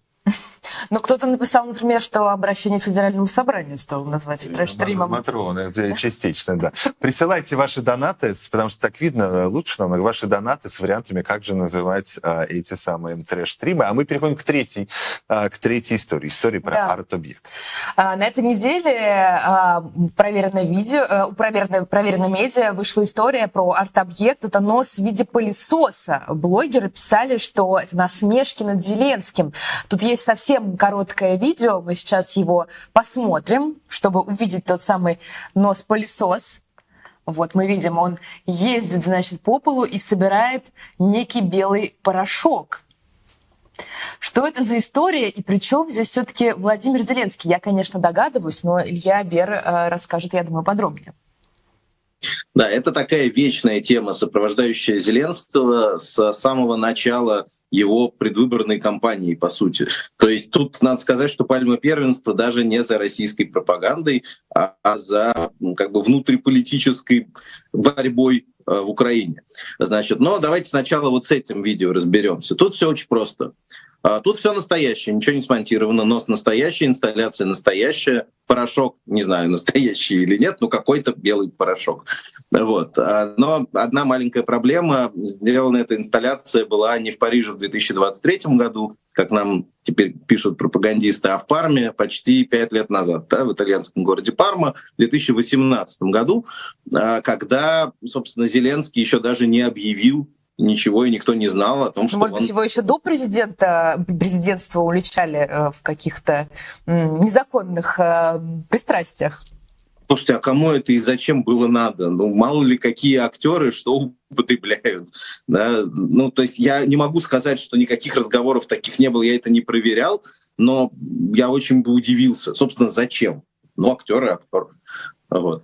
А, ну, естественно, ни, никакого намека на Зеленского в итальянской парме в 2018 году в этом смысле быть не могло. Да? А напомню, выборы значит, президента Украины, где победил Зеленский, состоялись в 2019 году. И вот там была история, Порошенко вроде как намекал активно, что Зеленский употребляет, и даже требовал, значит, э, тест провести. И Зеленский в итоге выдал это наркологическое заключение, показав, что все с ним в порядке, он чистый. Вот. Ну, а дальше появились вот э, разные, значит, истории были в прошлом году. Был инсталляция носа с дорожкой, ну, тоже как бы кокаина, видимо, в Милане. И тоже наш пропагандист все написали, вот, значит, итальянцы даже смеются над Зеленским. Да, вот этот красивый нос, мы его видим. А, но, э, значит, легко спросить, собственно, автора, что он имел в виду. Вот. И ни в какой итальянской прессе никаких упоминаний Зеленского в связи с этой инсталляцией, хотя про нее писали и там в социальных сетях, и в комментариях, ничего итальянцы про это не пишут. То есть это целиком, значит, выдумка э, вот в ту же струю значит, нашей пропаганды. А кроме того, у нас был разбор а, значит, почти год назад, в мае, по-моему, мы выпустили 2022 года, про три а, видео как бы доказательства того, что Зеленский наркоман. Они разные, э, креативные, значит, ну, чтобы не затягивать, я скажу сразу ответы, да, во всех трех случаях. Очень известные ролики, я думаю, что наши зрители хотя бы один из них-то видели. Да, значит, давайте один из этих роликов покажем. Давайте. Зеленский не теряет времени даром. Так иронично отреагировали украинцы на это видео президента. Он один в кабинете, крутится в кресле и хаотично вращает телефон. Что могу сказать? Мы стойкие, работаем, любим и победим. Пользователи усомнились в том, что в данный момент он полностью себя контролировал. Обратили внимание на непонятные белые полосы на столе. При этом сначала запись опубликовали во всех официальных соцсетях Зеленского, а потом удалили. Что это было, никто так и не понял. Да, так в чем же эти полосы были, напомните, э, Илья? Значит, с полосами такая история очень забавная. А в кабинете президента Украины есть большой стол. Значит, он такой зеленый, с деревянными перегородками. И на этом зеленом столе есть э, две полосы. Действительно, они идут, это часть орнамента стола, они вообще желтоватые. Но на этом видео мы видим, собственно, не эти полосы, а их отражение, блик отражение в фотографии, которая стоит на столе Зеленского, там, собственно, Зеленский с семьей. Так вот, благодаря да, вот этому блику и появилось ощущение, что это какие-то еще две полосы белые, э, и которые, соответственно, привязали к тому, что якобы, значит, у него наркотики. Ну, а стол это был и при Порошенко, и на разных изображениях Порошенко тоже можно эти самые полосы увидеть в большом количестве.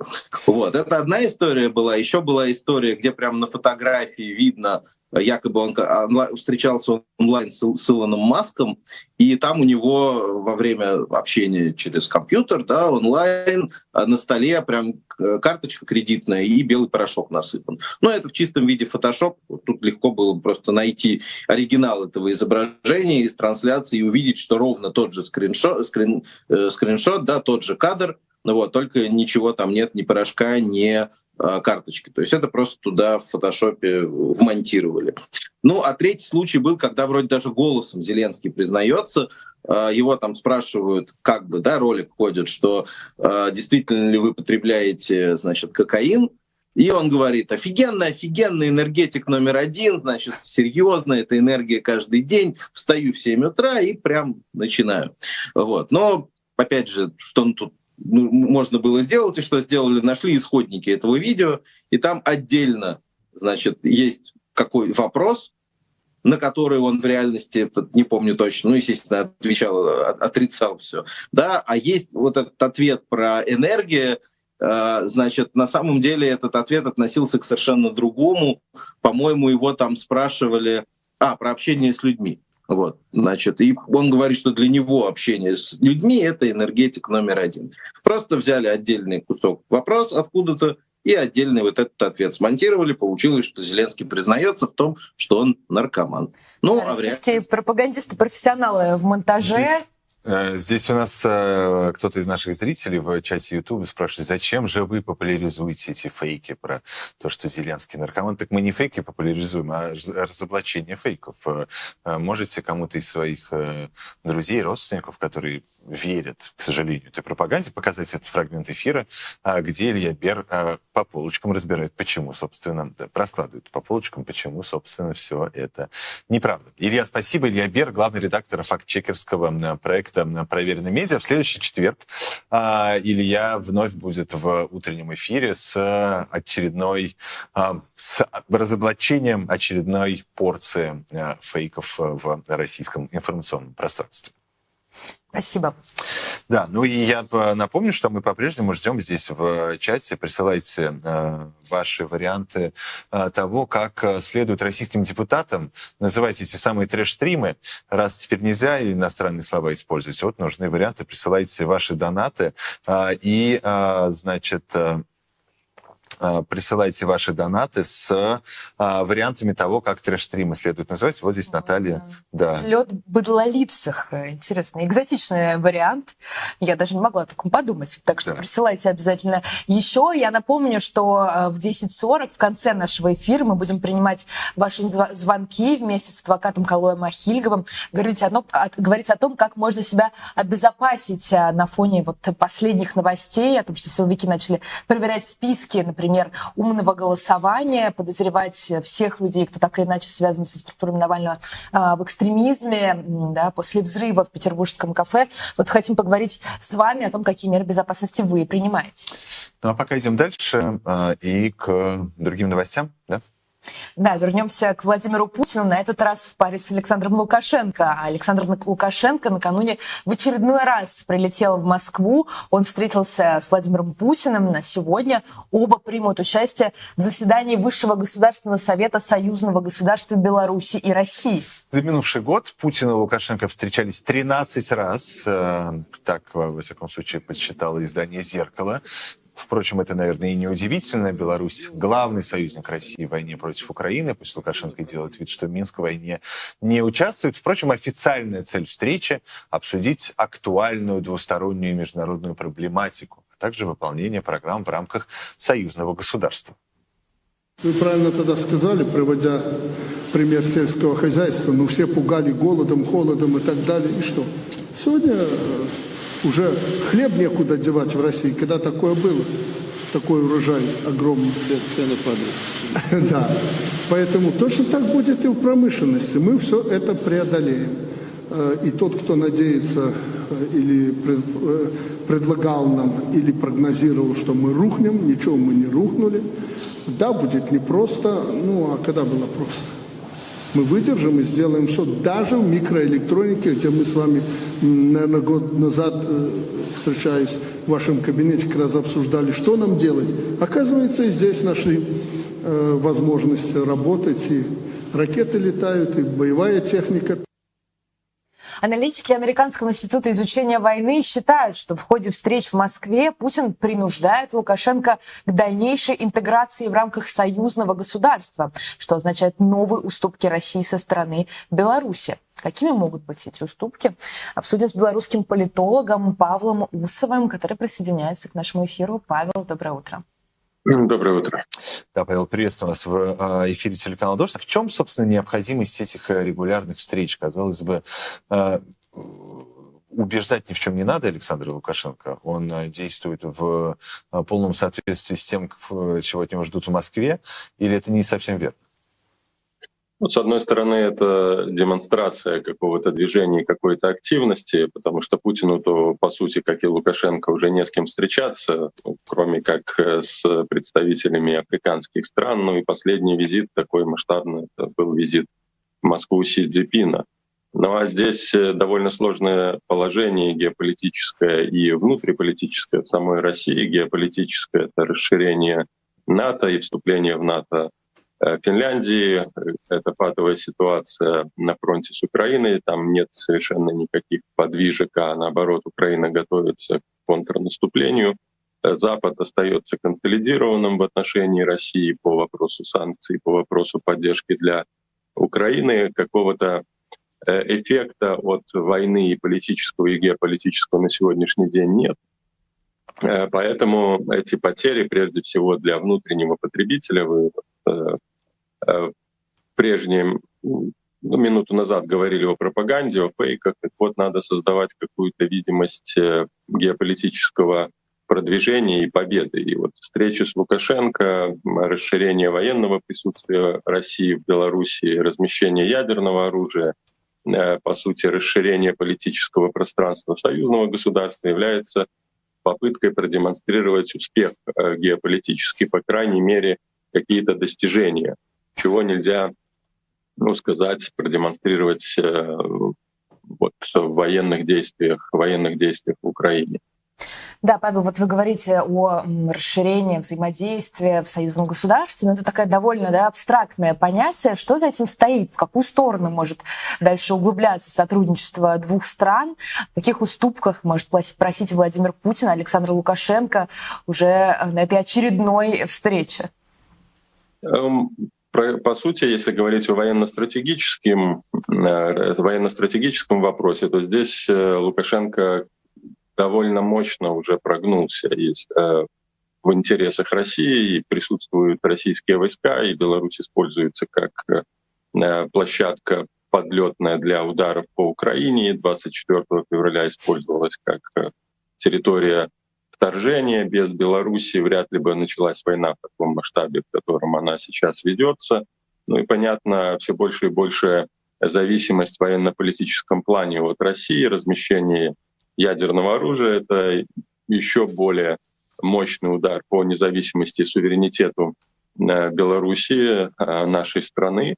Ну и последний этап — это э, ну, создание союзного, не союзного, а продвижение союзного государства или апгрейд его до уровня э, того, о котором говорил Медведев еще в 2019 году, э, предлагая подписать 31 дорожную карту, чтобы создать, э, э, чтобы союзное государство стало единым, цель, э, единым целым э, с единым политическим наднациональным Э, руководством, ну, условно говоря, Путин президент союзного государства, тогда говорилось о том, что Медведев станет там, президентом России, а Путин возьмет на себя все функции ну, великого императора и э, лидера союзной, союзного государства, в которое постепенно подтянут остальных союзников, ДНР, ЛНР, Приднестровье, Армению, возможно, Абхазию, Южную Осетию и так далее.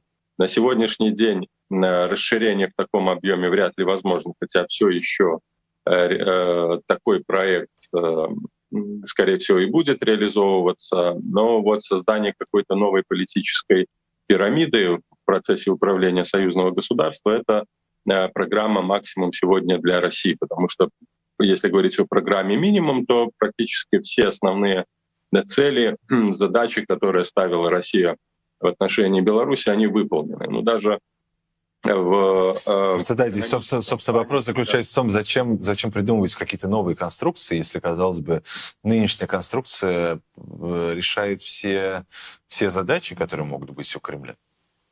Э, ну, дело в том, что э, это не новая конструкция, это реализация того договора, который был подписан в 1999 году. Если мы внимательно его прочитаем, договор о создании союзного государства, то там э, упоминается о единой армии, едином гражданстве, едином политическом руководстве, единой финансовой системе и един, единой валюте. То есть, по сути, возвращение Беларуси э, в условно в формат существования Белорусской Советской Социалистической Республики. Естественно, валюта будет российская, естественно, гражданство будет условно э, э, приближено к российскому гражданству, потому что ну, Россия выдала, выдавала паспорта и в захваченных территориях Украины и Приднестровья, Абхазии и Южной Осетии. То есть это не создание новой конструкции, это реализация э, тех деклараций, которые Лукашенко собственно ручно подписал еще в 1999 году.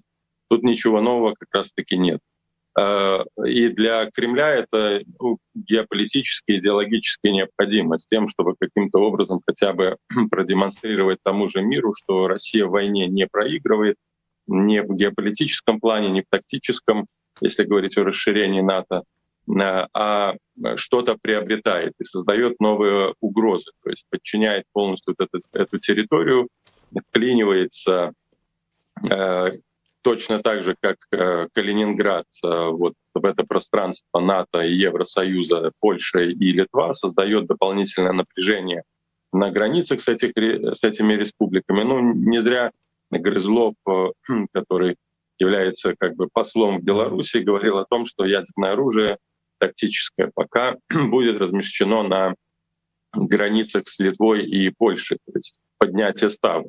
Но я не исключаю, например, и появление стратегического ядерного оружия, которое было в Советской Белоруссии. Ну, да. Э, возможно, это будут какие-то мобильные комплексы типа Ярса или, или Тополь-М. Э, чтобы, ну, опять же, на сегодняшний день э, ничем более э, запугать за Запад или что-то противопоставить мощное для Запада Россия не может. Только вот пугать это ядерным оружием. Это правда, это такая последняя стадия. Спасибо. Благодарим вас, Павел Усов, белорусский политолог. В прямом эфире «Дождя» мы говорили о визите, очередном визите Александра Лукашенко к Владимиру Путину в Москву.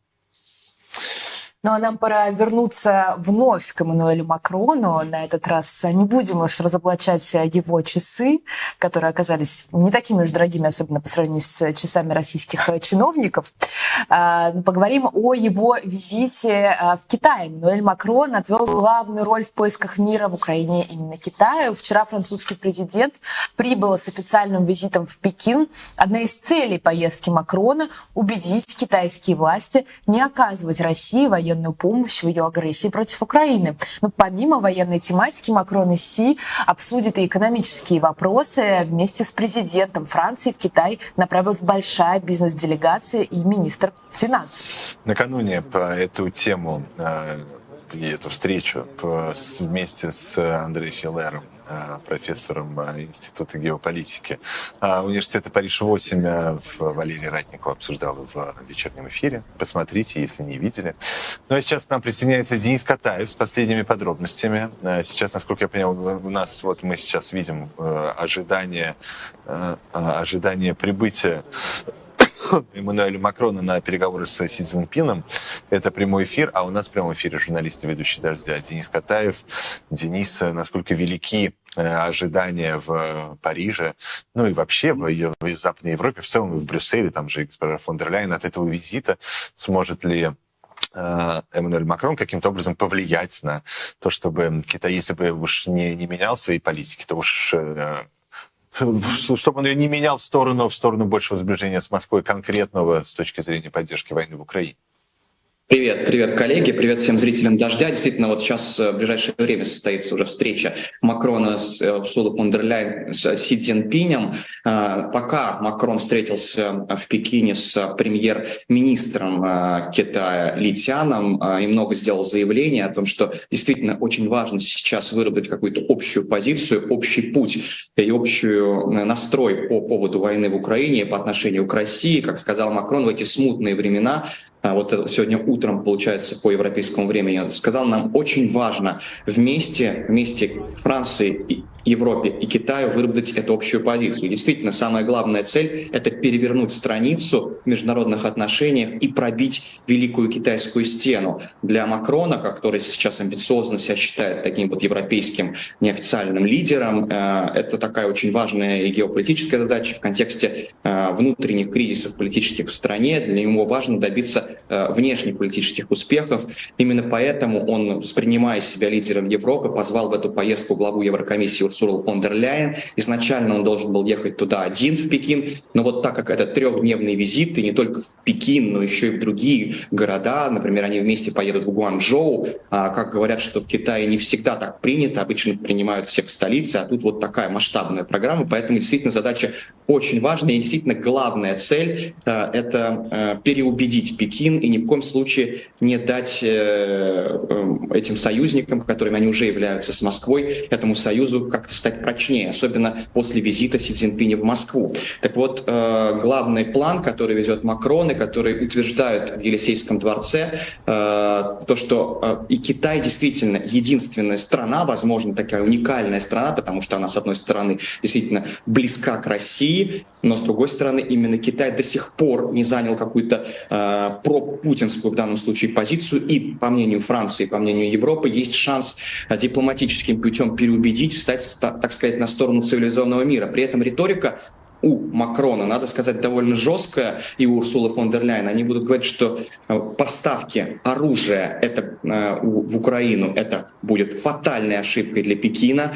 Также э, принятие какой-то стороны конфликта, в данном случае России, тоже будет ошибкой, и отхода и нарушения международных правил. То есть Елисейский дворец, это пишет об этом во всех сегодня французских изданиях, идет в банк и едет в Пекину с конкретным таким, можно сказать, даже не ультиматумом, но тем не менее с очень важной историей того, что либо вы с, с нами, либо против нас. Но с другой стороны, есть конструктив в этом во всем, потому что, конечно же, Пекину, как такому хитрому игроку в международном плане, и поэтому вот это вот молчание философское, да, свойственное китайской политике, очень симптоматично. Так вот, э, Макрон и, и Урсула везут э, такой важный козырь в Пекин, а именно антиамериканизм, да, потому что Европа в данном случае выступает э, как отдельный самостоятельный игрок тут едет, тут нету, а, как у нас любят говорить, да, в российской пропаганде руки Вашингтона.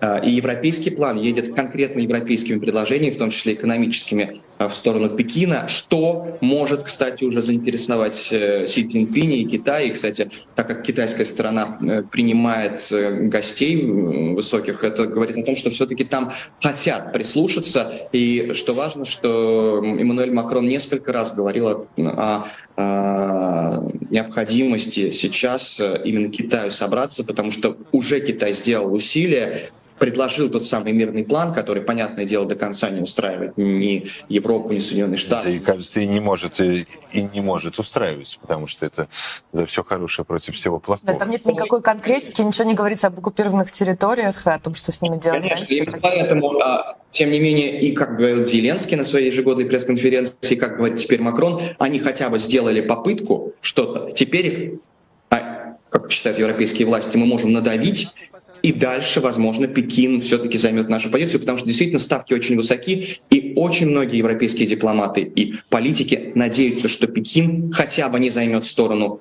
России в этом конфликте, и тем более не будет поставлять оружие, о чем мы сейчас много говорим. Поэтому, Денис, а какие тут есть э, рычаги у европейских лидеров, чтобы надавить на, на Пекин? Не так-то просто на него надавить, я так полагаю. Нет, рычаги вообще, конечно же, давить на Китай не так просто, если тем более, чем больше ты давишь. Об этом тоже, кстати, пишут сегодня а, в французской прессе. Чем больше ты давишь на Пекин, тем можешь вообще обратное решение получить. То есть не то, не то, чего ты добиваешься. Но тем не менее, как я уже сказал, первое, с чем едут, это э, вот такая вот позиция объединенной Европы без Америки, без Соединенных Штатов. Э, и второе, это, э, конечно же, экономические контракты. Что, э, Пекину тоже важно э, углублять экономические связи с Европейским Союзом, и им точно не невыгодно, а, как, например, той же России, попадать в международную изоляцию. Поэтому, конечно же, это экономические рычаги и э, такие идеологические, что ли. Ну, э, Клин э, хочет сбить давно Пекин между Брюсселем и Вашингтоном.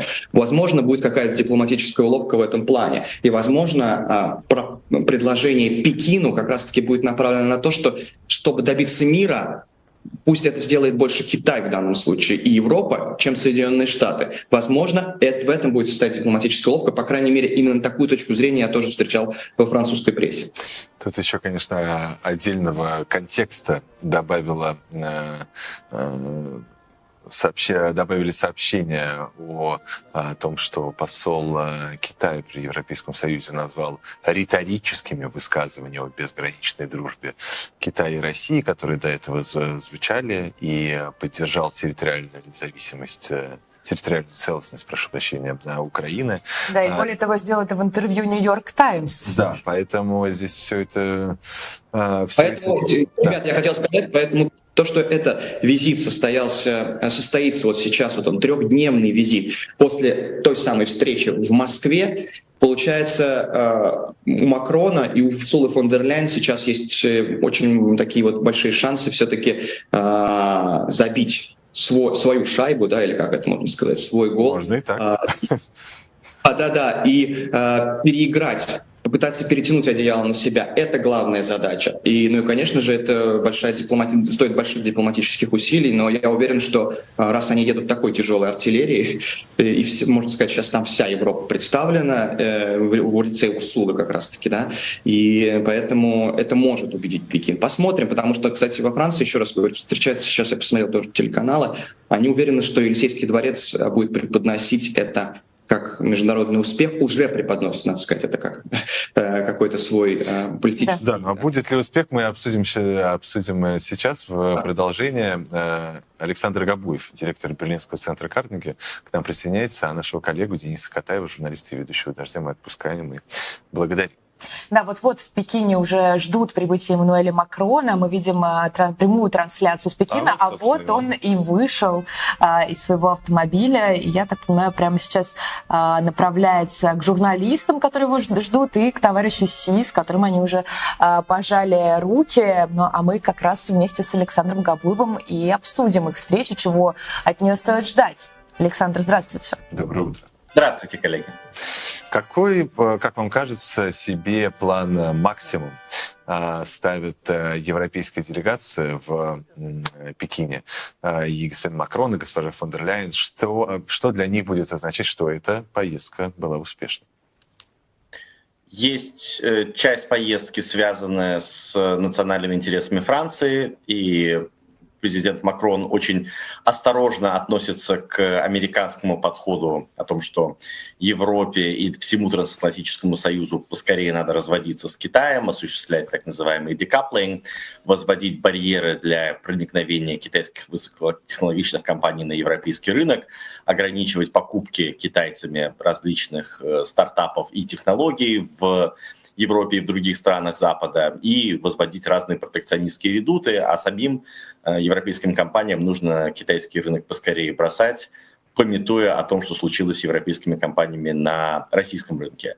Э, президент Макрон — это пример европейского лидера, который занимает другую позицию. Он говорит, что да, мы должны быть аккуратны и взвешивать риски. И при этом, конечно же, Китай — это огромный для нас рынок. Мы не должны слепо следовать американскому диктату. И поэтому мы будем проводить свою независимую политику, автономную, о которой он говорит еще с 2017 года. Э, с ним 56 глав крупнейших французских компаний, и ожидается подписание огромного пакета соглашений, в том числе, может быть, будет подписана новая сделка Airbus для поставок самолетов в Китай. Поэтому это одна метрика успеха, и она очень важная.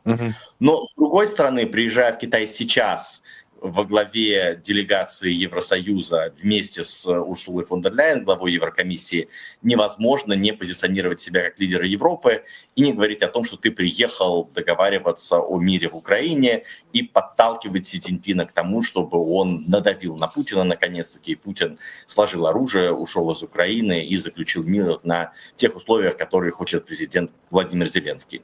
Здесь Александр, о чем, о чем говорит заявление посла Китая в ЕС, да, о котором мы уже говорили, что дружба с Россией это только риторический прием, что Китай уважает территориальную целостность Украины. Это реальная позиция Пекина или просто для разных аудиторий представляется разная разных позиция? Аудиторий свои, свои, свои разные риторические приемы. Ничего нового здесь нет, э, Лер, э, потому что это же китайцы говорят на всех площадках, и они подчеркивают часть своего так называемого мирного плана или часть тех talking points, которые у них есть для разных аудиторий. Вот эти вот конкретные пункты всегда озвучивались на всех абсолютно западных площадках, и они тоже в китайском плане перечислены. Когда Си Цзиньпин приезжает в Москву, говорится о том, что мы уважаем устав ООН, но Россия нам очень большой, дорогой и близкий друг, и дружбу с ним мы никак не прекратим. Ну, то есть э, такой, с одной стороны, и вашим, и нашим, а на самом деле не вашим э, и не нашим, а, а главное в центре все, все равно интересы, э, интересы геополитические Китая. Ничего нового и удивительного здесь нет, и Китай, мне кажется, очень э, удачно э, играет в эту игру, и Фуцун, вот посол Китая в ЕС, один из самых опытных дипломатов, сначала он продавал этот нарратив э, Financial Times, сейчас дошла очередь до New York Times, газеты воспринимают его немножко критично, но тем не менее он создает большой ажиотаж и Посмотрите, когда э, Си съездил в Москву, глава европейской дипломатии Жозеп Барель сказал, что это классный, замечательный визит, потому что благодаря нему Путин точно не применит ядерное оружие в Украине, и только ради этого стоило съездить. То есть аудитория есть даже среди высших европейских чиновников. Это ли не метрика успеха китайской дипломатии? Да, но риторика — это все одно. Действительно, мы можем цитировать э, разнообразных китайских чиновников, пытаться истолковывать их заявления, но стоит ли ждать все-таки реальных результатов, помимо экономических да, интересов самой Франции, да, реальных результатов в деле обсуждения да, возможного э, мира в Украине и влияния Китая на Москву в этом смысле? мы не видим никаких признаков, что президент Франции будет более успешен, чем канцлер Шольц, который приезжал в конце ноября, сразу после переизбрания Си на третий срок как генсека партии. Это, кстати, очень любопытный сюжет в этом визите, потому что Макрон предлагал Шольцу ехать вдвоем, как две крупнейшие экономики Европы, но Шольц сказал, что ему нужнее, и он поедет сам, э, пролез вперед, и теперь Макрон приезжает с главой Еврокомиссии, представляя себя как э, важнейшую европейскую страну, которая учитывает интересы всей Европы и представляет всей Европу, а не является такой вот меркантилистской державой, как Германия, которая везде пихает интересы Volkswagen выше, чем интересы европейских ценностей. Так или иначе, я думаю, что э, Макрон будет ничуть не более успешен. Э, Шольц тогда привез фразу от Зинпина, что применение ядерного оружия это ужасно, не, оно не должно применяться. Ну, то же самое, кстати, говорит Владимир Путин. Э, трава зеленая, небо голубое, ядерное оружие это плохо. Я думаю, что здесь Си Цзиньпин скажет что-то подобное, повторит те положения китайского так называемого мирного плана, которые придят на европейскому уху, и Макрон будет всем рассказывать, что он вот из Си Цзиньпина это выжил. Теперь можно ожидать, что Си Цзиньпин надавит на Владимира Путина. Но мы помним, как сам Макрон много общался с Путиным перед нападением, и что из этого вышло. Поэтому я бы здесь был очень скептичен. Спасибо. Ну вот э, мы видим э, прямо сейчас, как Си Цзиньпин и э, Эммануэль Макрон, встретившись, встретившись направляются в направляются на переговоры. Благодарим нашего эксперта Александра Габуева, директора Берлинского центра Карнеги. Сегодня в дневном, и я уверен, и в вечернем выпуске, в дневном выпуске новостей, в вечернем выпуске информационной программы «Здесь и сейчас» Валерия Ратникова, а вечером Екатерина Катрикадзе будут какие-то подробности рассказывать об этом визите, об этой встрече. Какие-то, первые итоги. Первые итоги подводить. Да. А у нас, э, а у нас до завершения нашего утреннего эфира остается, э, остается полчаса. Давайте я еще раз э, напомню, что в Ютубе, если вы нас смотрите, мы вас призываем поставить лайк. Зрителей у трансляции таким образом становится больше. Сейчас 5 тысяч лайков. Давайте сделаем так, чтобы их было больше. 18,5 тысяч зрителей смотрят. А сейчас телеканал «Дождь». Спасибо всем, кто с нами. И поддерживайте нашу работу.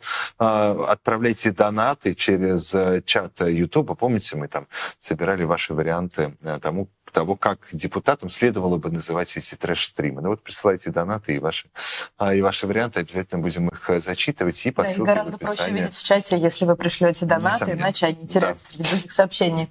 И ссылка в описании tvrain.tv slash э, donate. Это для ваших пожертвований дождю в том числе. Да, ну а нам а, нужно вернуться к важной, серьезной теме, к теме войны и как как война затронула украинский город э, Мариуполь. Большой текст вышел об этом а, у BBC. 9 марта 2022 года российская авиация разбомбила роддом больницу номер 3 в украинском Мариуполе. Тогда погибли беременные женщины, а фото окровавленных людей на фоне разрушенного здания стали чуть ли не самыми страшными и известными кадрами последнего года. Через год после трагедии корреспондент русской службы BBC News Алисия Герасименко поговорила и с женщинами, рожавшими в это страшное время, в эти страшные дни и недели, и с врачами, принимавшими роды под бомбами. А, вот это кадры, а, известные кадры, снятые вскоре после того, как удар был нанесен по а, Мариупольскому роддому в, в марте 2022 года. Алисия Герасименко присоединяется к нам в прямом эфире. Алисия, по... Алисия, приветствую. А, расскажи, ты с героями твоего текста, ты с ними разговаривала на протяжении вот этих э, бесконечных месяцев войны и накапливая их э, впечатления и воспоминания, или же а, вы восстановили картину событий уже лишь сейчас, спустя год событий, когда, возможно, они, они уже были готовы общаться? Нет, э, я начала разговаривать с ними в июне 22 года, а закончила, ну, на самом деле не заканчивала, мы вдруг до сих пор общаемся. Эм, некоторые из них, большинство из них находятся в Евросоюзе, и часть из э, моих источников, героев, находятся в России, и два человека в Киеве. Вот, они видели текст, а, да, ну и мы до сих пор разговариваем. То есть это была довольно долгая, долгая-долгая а, психотерапия и моя собственная, и героев. Олеся, в тексте есть такой небольшой заочный спор между представителями полиции Мариуполя и некоторыми из ваших героев, некоторыми мариупольцами, да, о том, почему жителям не удавалось выезжать из города и почему в некоторых случаях военные принимали решение, например, не пускать колонны с гражданскими. У вас сложилась в итоге картина на этот счет? Ну нет, конечно, у меня никакой картины не сложилось, потому что я там не была, и э, будучи репортером, я знаю, как сложно э, выяснить что-то, э, не побывав на месте, не обязательно во время самого, самих событий, но хотя бы после.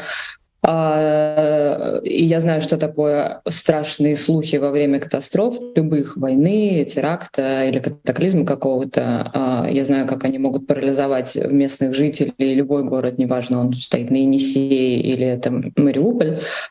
Вот, поэтому, а, опять же, я совершенно не исключаю, что были отдельные случаи, когда действительно люди не могли уехать, не понимали почему. А, очевидно, коммуникация была нарушена в это время между властями и горожанами. Вот, поэтому мы постарались в тексте дать а, максимально объективную картину того, о чем нам рассказывали выводов более глубоких у меня пока нет. Ну да, и там у вас, насколько я помню, поясняют сейчас эти представители ВСУ, что один из случаев, когда не выпускали колонну с гражданскими, заключался в том, что по этому гуманитарному коридору, о котором мы договорились вроде как Украина и Россия, российские вооруженные силы направляли колонну, э, колонну свою туда, в Мариуполь, чтобы зайти в город. И а, ровно только с этим, ну то есть в нарушении этих договоренностей, только с этим было связано, что эту колонну не пропустили. Мне, э, мне хотелось бы сейчас поговорить о, о ваших героинях. Кто они, что они вам рассказывали. Понятно, что это огромный текст, и я призываю всех наших зрителей его прочитать, но какое-то главное впечатление от этих личных историй. Они очень разные. А, это так называемый средний класс Мариуполя. А, все женщины, которые жили в хороших квартирах, с хорошей работой, с, хоро... с высокой зарплатой у мужей или у себя, а не собиравшиеся уезжать из Мариуполя. Одна из героинь неонатолог, которая мне на самом деле, наверное, наиболее дорога. А, она проработала в этом родильном отделении больницы номер три всю свою жизнь, придя туда после института и став там главным специалистом. А, и беременные женщины, которые рожали 9-8 марта, это жительницы соседних районов. А сейчас они все раскиданы по миру. Неонатолог в России находится, а, и там из текста, если кто-то его прочитает, будет заметно, как она колеблется между двумя точками зрения на происходившее в Мариуполе. На мой взгляд, это очень интересная такой и психологическая травма, и, и, и ментальная ее травма, она очень хорошо показана в наших с ней диалогах. Uh-huh. А, вот. Ну, это очень простые женщины, у них в смысле вот политической какой-то, да, и гражданской активности, у них очень многих проскальзывает э, фраза, что да, это все политика, э, просто мир здесь ни при чем, да, что тоже, конечно, для меня второй очень интересный феномен. То есть даже когда ты сидела под бомбами в подвалах с новорожденным, ты все равно можешь говорить э, войну затеяли просто политики, а мы никак не... Да, я, например, слышала такие же фразы в фильме «Мариуполиса 2» литовского режиссера, который погиб, пока его снимал. Тоже его герои, которых он снимал прямо во время обстрелов фактически, а, пытались приготовить какую-то еду на огне и рассуждали о происходящем, говоря, что ну, это какие-то большие люди что-то решают, а на простых людей никому нет дела. Такая была логика. Да, ну, на самом деле, в некотором смысле так и было абсолютно, потому что как бы брошенные 250 тысяч человек, они действительно были э, какое-то время брошенные всеми. А, но, да, мне интересно, как они объясняют вот, причины, приведшие их в эти подвалы и к этому костру с кашей в старом ведре. Ну, и это тоже, наверное, это такая защита психологическая, когда ты не идешь глубже и не хочешь рассматривать какие-то более сложные э, истории, нежели мировой заговор. Олеся, а как вот э, в целом сложилась судьба вашей героини? Им всем удалось, я так понимаю, выехать да, из Мариуполя весной. А, общаются ли они между собой или с акушерками, например, которые принимали у них э, роды под бомбами? Ну да, они выехали, иначе бы я с ними на самом деле не разговаривала. То есть у меня есть э, э, источники, знакомые герои Мариуполя, но это э, не те люди, которые были при обстреле в третьей больнице. Как раз все те, кто были там и кто остались в Мариуполе, это на самом деле довольно много народу, они отказываются об этом говорить. То есть это одна из самых болезненных точек и мариупольской истории военной, и я думаю, что все, всех вот этих года с лишним войны до сих пор э, вот эта единственная бомба, да, прилетевшая в роддом, она как-то людей максимально, максимально триггерит, и очень много врачей, которых я нашла в Мариуполе, которые там были на этот момент, они отказались со мной разговаривать. Ну как, очень много их там было, всего 20, но из них там поговорили со мной трое. А, вот, хотя нашла почти всех, но для них это огромная травма, они начинают сразу плакать, они там кричат в трубку. А, в общем, не, не смогла я до них достучаться, ну, и они не были готовы. Вот. А э, да, две героини знакомы между собой, хотя нашла их совершенно э, раздельно разными путями. А потом узнала, что они э, подружились лежа в одной палате для беременных. Ну, это было мне лишним еще подтверждением многих их соответственно, фактов, которые они говорили. А, вот. И многие из них э, держат связь удаленную с акушерками, э, но не с врачами. Э, я так понимаю, что там тоже произошел раскол, видимо, в, в, среди персонала больницы несколько человек остались и работают сейчас на тех же позициях в Мариуполе. Большая часть уехала, и несмотря на то, что они прошли такие страшные вещи, они друг с другом не разговаривают, но причем они как-то очень бережно относятся к этому. Они не говорят, что мы не разговариваем с ними, потому что те предатели, или потому что эти предатели, а потому что они не хотят друг другу навредить, потому что понятно, что с обеих сторон возможно какое-либо преследование вплоть до уголовного за контакты с а, той стороной. В общем, сложно. Спасибо. Алисия Герасименко, корреспондент русской службы BBC News. Ее текст э, про э, Мариупольский э, роддом вы можете найти на сайте э, русской службы BBC. Если вы находитесь в России, то вам потребуется, э, потребуется VPN чтобы получить, э, чтобы получить доступ. Ну, а я сейчас э, э хочу, чтобы в завершение эфира мы перешли к последней теме. Я напомню еще раз, а, что мы вас призываем ставить лайки этой трансляции. Последняя тема связана с безопасностью вашей, наших зрителей а, личной. Поэтому, если вы хотели об этом высказаться, сейчас самый, а, самый лучший для этого момент. Rain Call и Rain Call 2, потому что Вот какие, например, приходят новости на ленты информационных агентств и в, на ленты Телеграм, уж не знаю, как сформулировать.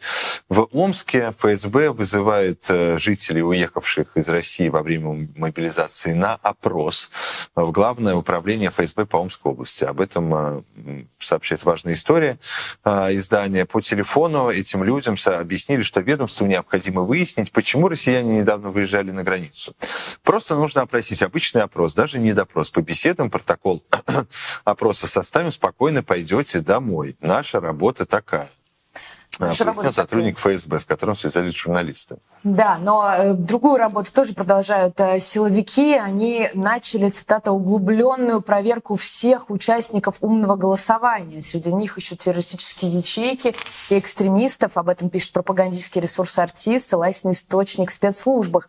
Проверка началась после взрыва в петербургском кафе. В нем погиб зет-военкор Владлен Татарский. И вот, естественно, спецслужбы полагают, что все эти так называемые ячейки курируются из-за рубежа при участии СБУ. Телеграм-канал «Эхо», э, «Эхо новости» опубликовал Шульман Бинго, надеюсь, сейчас у нас это появится на экране, политолог э, Екатерина Шульман считает, что после убийства Владлена Татарского стоит опасаться роста волны репрессий, и мы об этом говорили в эфире нашем э, накануне и э, во вторник.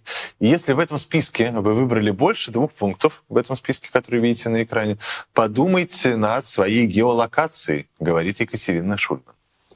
Да, но э, мы можем перечислить эти пункты коротко. Вы находитесь в России, вы пишете посты против войны, ваше имя есть в базе сторонников ФБК, вы донатили деньги ФБК, к вам приходила полиция с беседы, и у вас были административки за последние три года. Мы хотим, во-первых, спросить наших зрителей, как вы сейчас пытаетесь себя обезопасить, не знаю, может быть, чистите соцсети, отказываетесь от каких-то подписок, и прежде чем вы начнете нам звонить, точнее, я предлагаю уже начать нам да, звонить, да, да, да. а мы подсоединим к нашему эфиру адвоката Калоя Ахильгова, с которым мы обсудим эту тему и который, я надеюсь, сможет проконсультировать зрителей, которые будут нам звонить на телеграм-аккаунт TV Call и TV Call 2. Доброе Калой, утро. Доброе утро. Да, доброе утро. Да, ну вот мы уже перечислили эти параметры, да, опасных э, каких-то пунктов для людей, остающихся в России, административки, э, донаты ФБК и так далее. Э, можно ли говорить, что сейчас никто не в безопасности. Какие вы, вы бы дали основные советы о том, как себя обезопасить?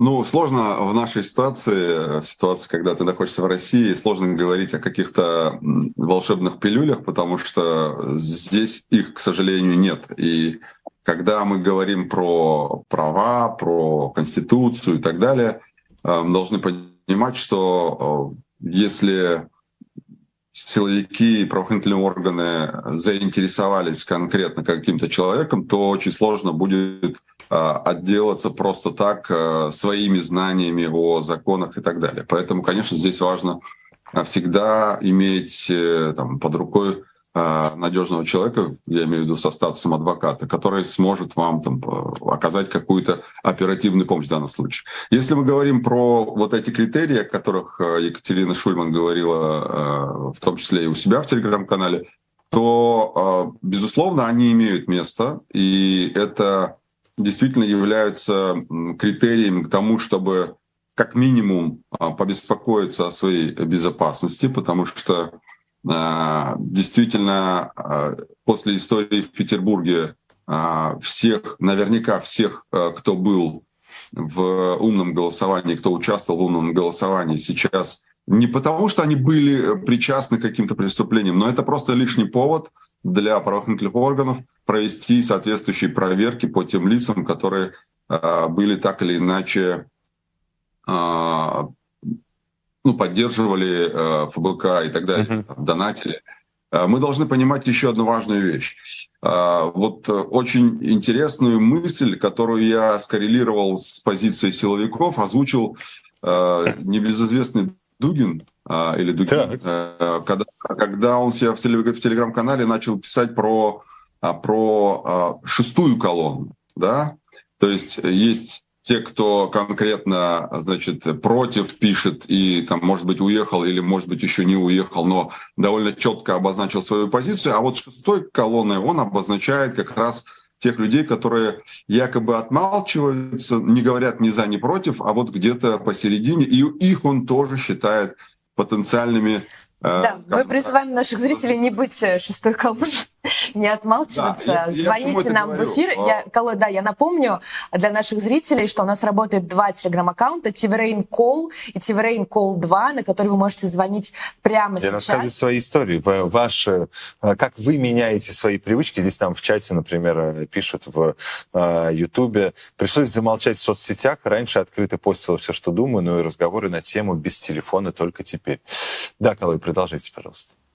Да, и относительно, э, я завершу мысль по поводу шестой колонны, я к тому, что э, сейчас очень близко мы находимся именно к этой ситуации, когда э, силовики будут просто искать повод для того, чтобы проверять людей. Вот история с вызовом ФСБ, ну, во-первых, я хочу сказать сразу, опрос, объяснение, это та процедура, от которой вы можете отказаться просто так, не ссылаясь даже на 51-ю статью Конституции. Вы просто можете сказать, я не желаю давать никаких объяснений. Это право. Никто этого права нас пока еще не лишал.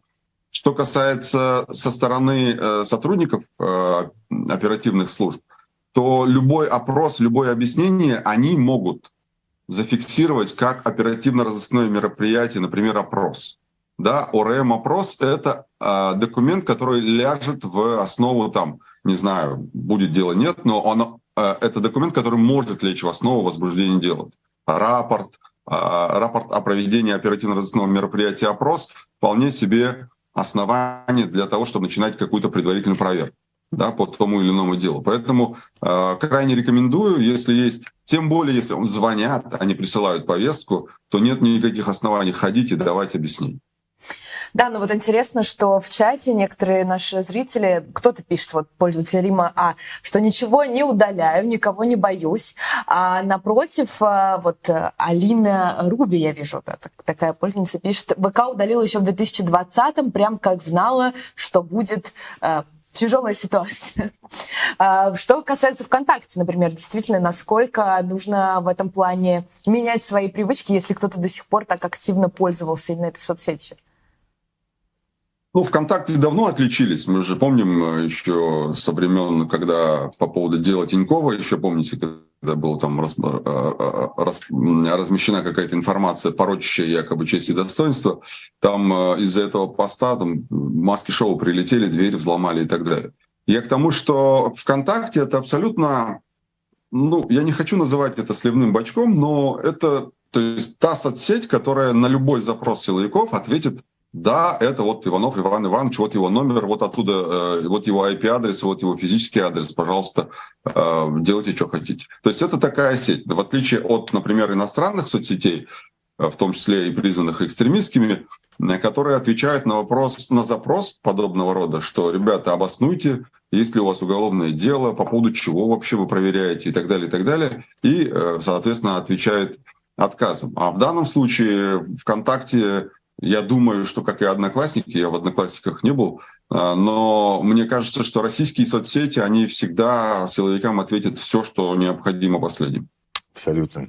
Мне кажется, мы немножко вместе с вами тут э, запугали наших зрителей еще больше и э, хотели с ними поговорить в эфире о том, как они изменили привычки с точки зрения поведения в социальных сетях и всем прочем. И э, изменение привычки э, заключается, в частности, в том, что они не, не готовы звонить в эфир телеканала «Дождь» и рассказывать о том, как они э, изменили свои привычки. Но если вы все-таки готовы это сделать, и, и в каком смысле очень правильно, наверное, но с другой да, стороны, мы, же не, мы же не называем ни имен, ни фамилий, фамилии никому никакие ваши а, телеграм-аккаунты и логины не передаем. В этом, мне кажется, вы можете быть ну, Ваши уверены, истории наших зрителей. Да. Но мы благодарим а, нашего собеседника, адвоката Калоя Хильгова. Калой, а, спасибо вам. Давайте мы а, посмотрим в оставшиеся минуты, у нас есть несколько минут э, до завершения эфира, посмотрим ваши сообщения здесь в чате Ютуба присылайте тогда свои истории сюда, в чат, раз уж вы э, не готовы звонить в прямой эфир, а может быть, вы все, все же э, решите или решитесь э, это сделать. Тиверин Кол. Тиверин Кол 2. У нас сразу два телеграм-аккаунта действуют, так что мы можем одновременно несколько звонков. Ну и, конечно, никому мы никакие ваши истории ваши личные Мне данные расскажут. не передаем, а сво- свои, а, а свои истории вы а, расскажете в том виде, в котором хотите здесь в эфире. А вот э, а, Сакре или Сакр, не знаю, как э, э, правильно имя этого пользователя прочитать, пишет, лучше ВК совсем удалить, недаром его через госуслуги навязывают. А что значит его навязывают через госуслуги? Это хорошее. Может быть, может быть, имеется в виду, что на госуслуги можно зайти через ВКонтакте, Да. как авторизация, может быть, в этом дело. Но э, вот э, наш зритель Антон Карасев напоминает еще об одноклассниках.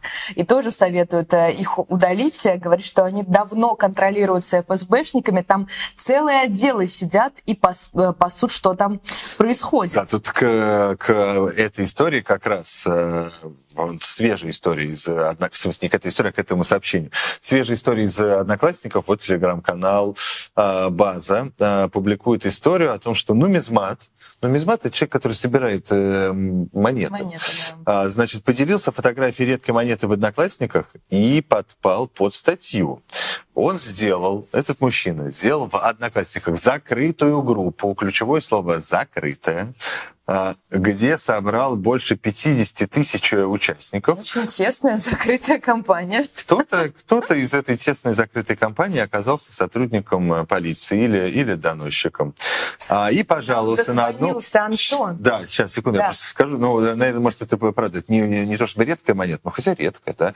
А, ко- Короче, этот э, Валерий из Саратовской области опубликовал там фотографию монеты а, Третьего Рейха 1938 года. А, На ней изображен э, орел, ну, в общем, все понятно. Эксперты, да, ну, естественно, там есть... Нет, свастику не видно. Но ее потому что замазали в телеграм-канале. А, вот оно в чем дело. Да, конечно, там свастика. под статью реабилитации нацизма. Так вот, поскольку там свастика, то эксперты сделали э, вывод, что монета подпадает под закон о пропаганде нацистской символики. Э, на Валерия составили административный протокол, э, и ему грозит штраф или административный арест на 15 суток. А мне интересно, а фильм э, «Хроники э, 12 мгновений судьбы», э, 12 мгновений судьбы, 17 17 Я мгновений прошу весны. Почему 12? смотрел программу «За стеклом». В этот момент, как вы какие-то у меня в голове появились. 12 мгновений весны. Ну, к- красиво, мне кажется.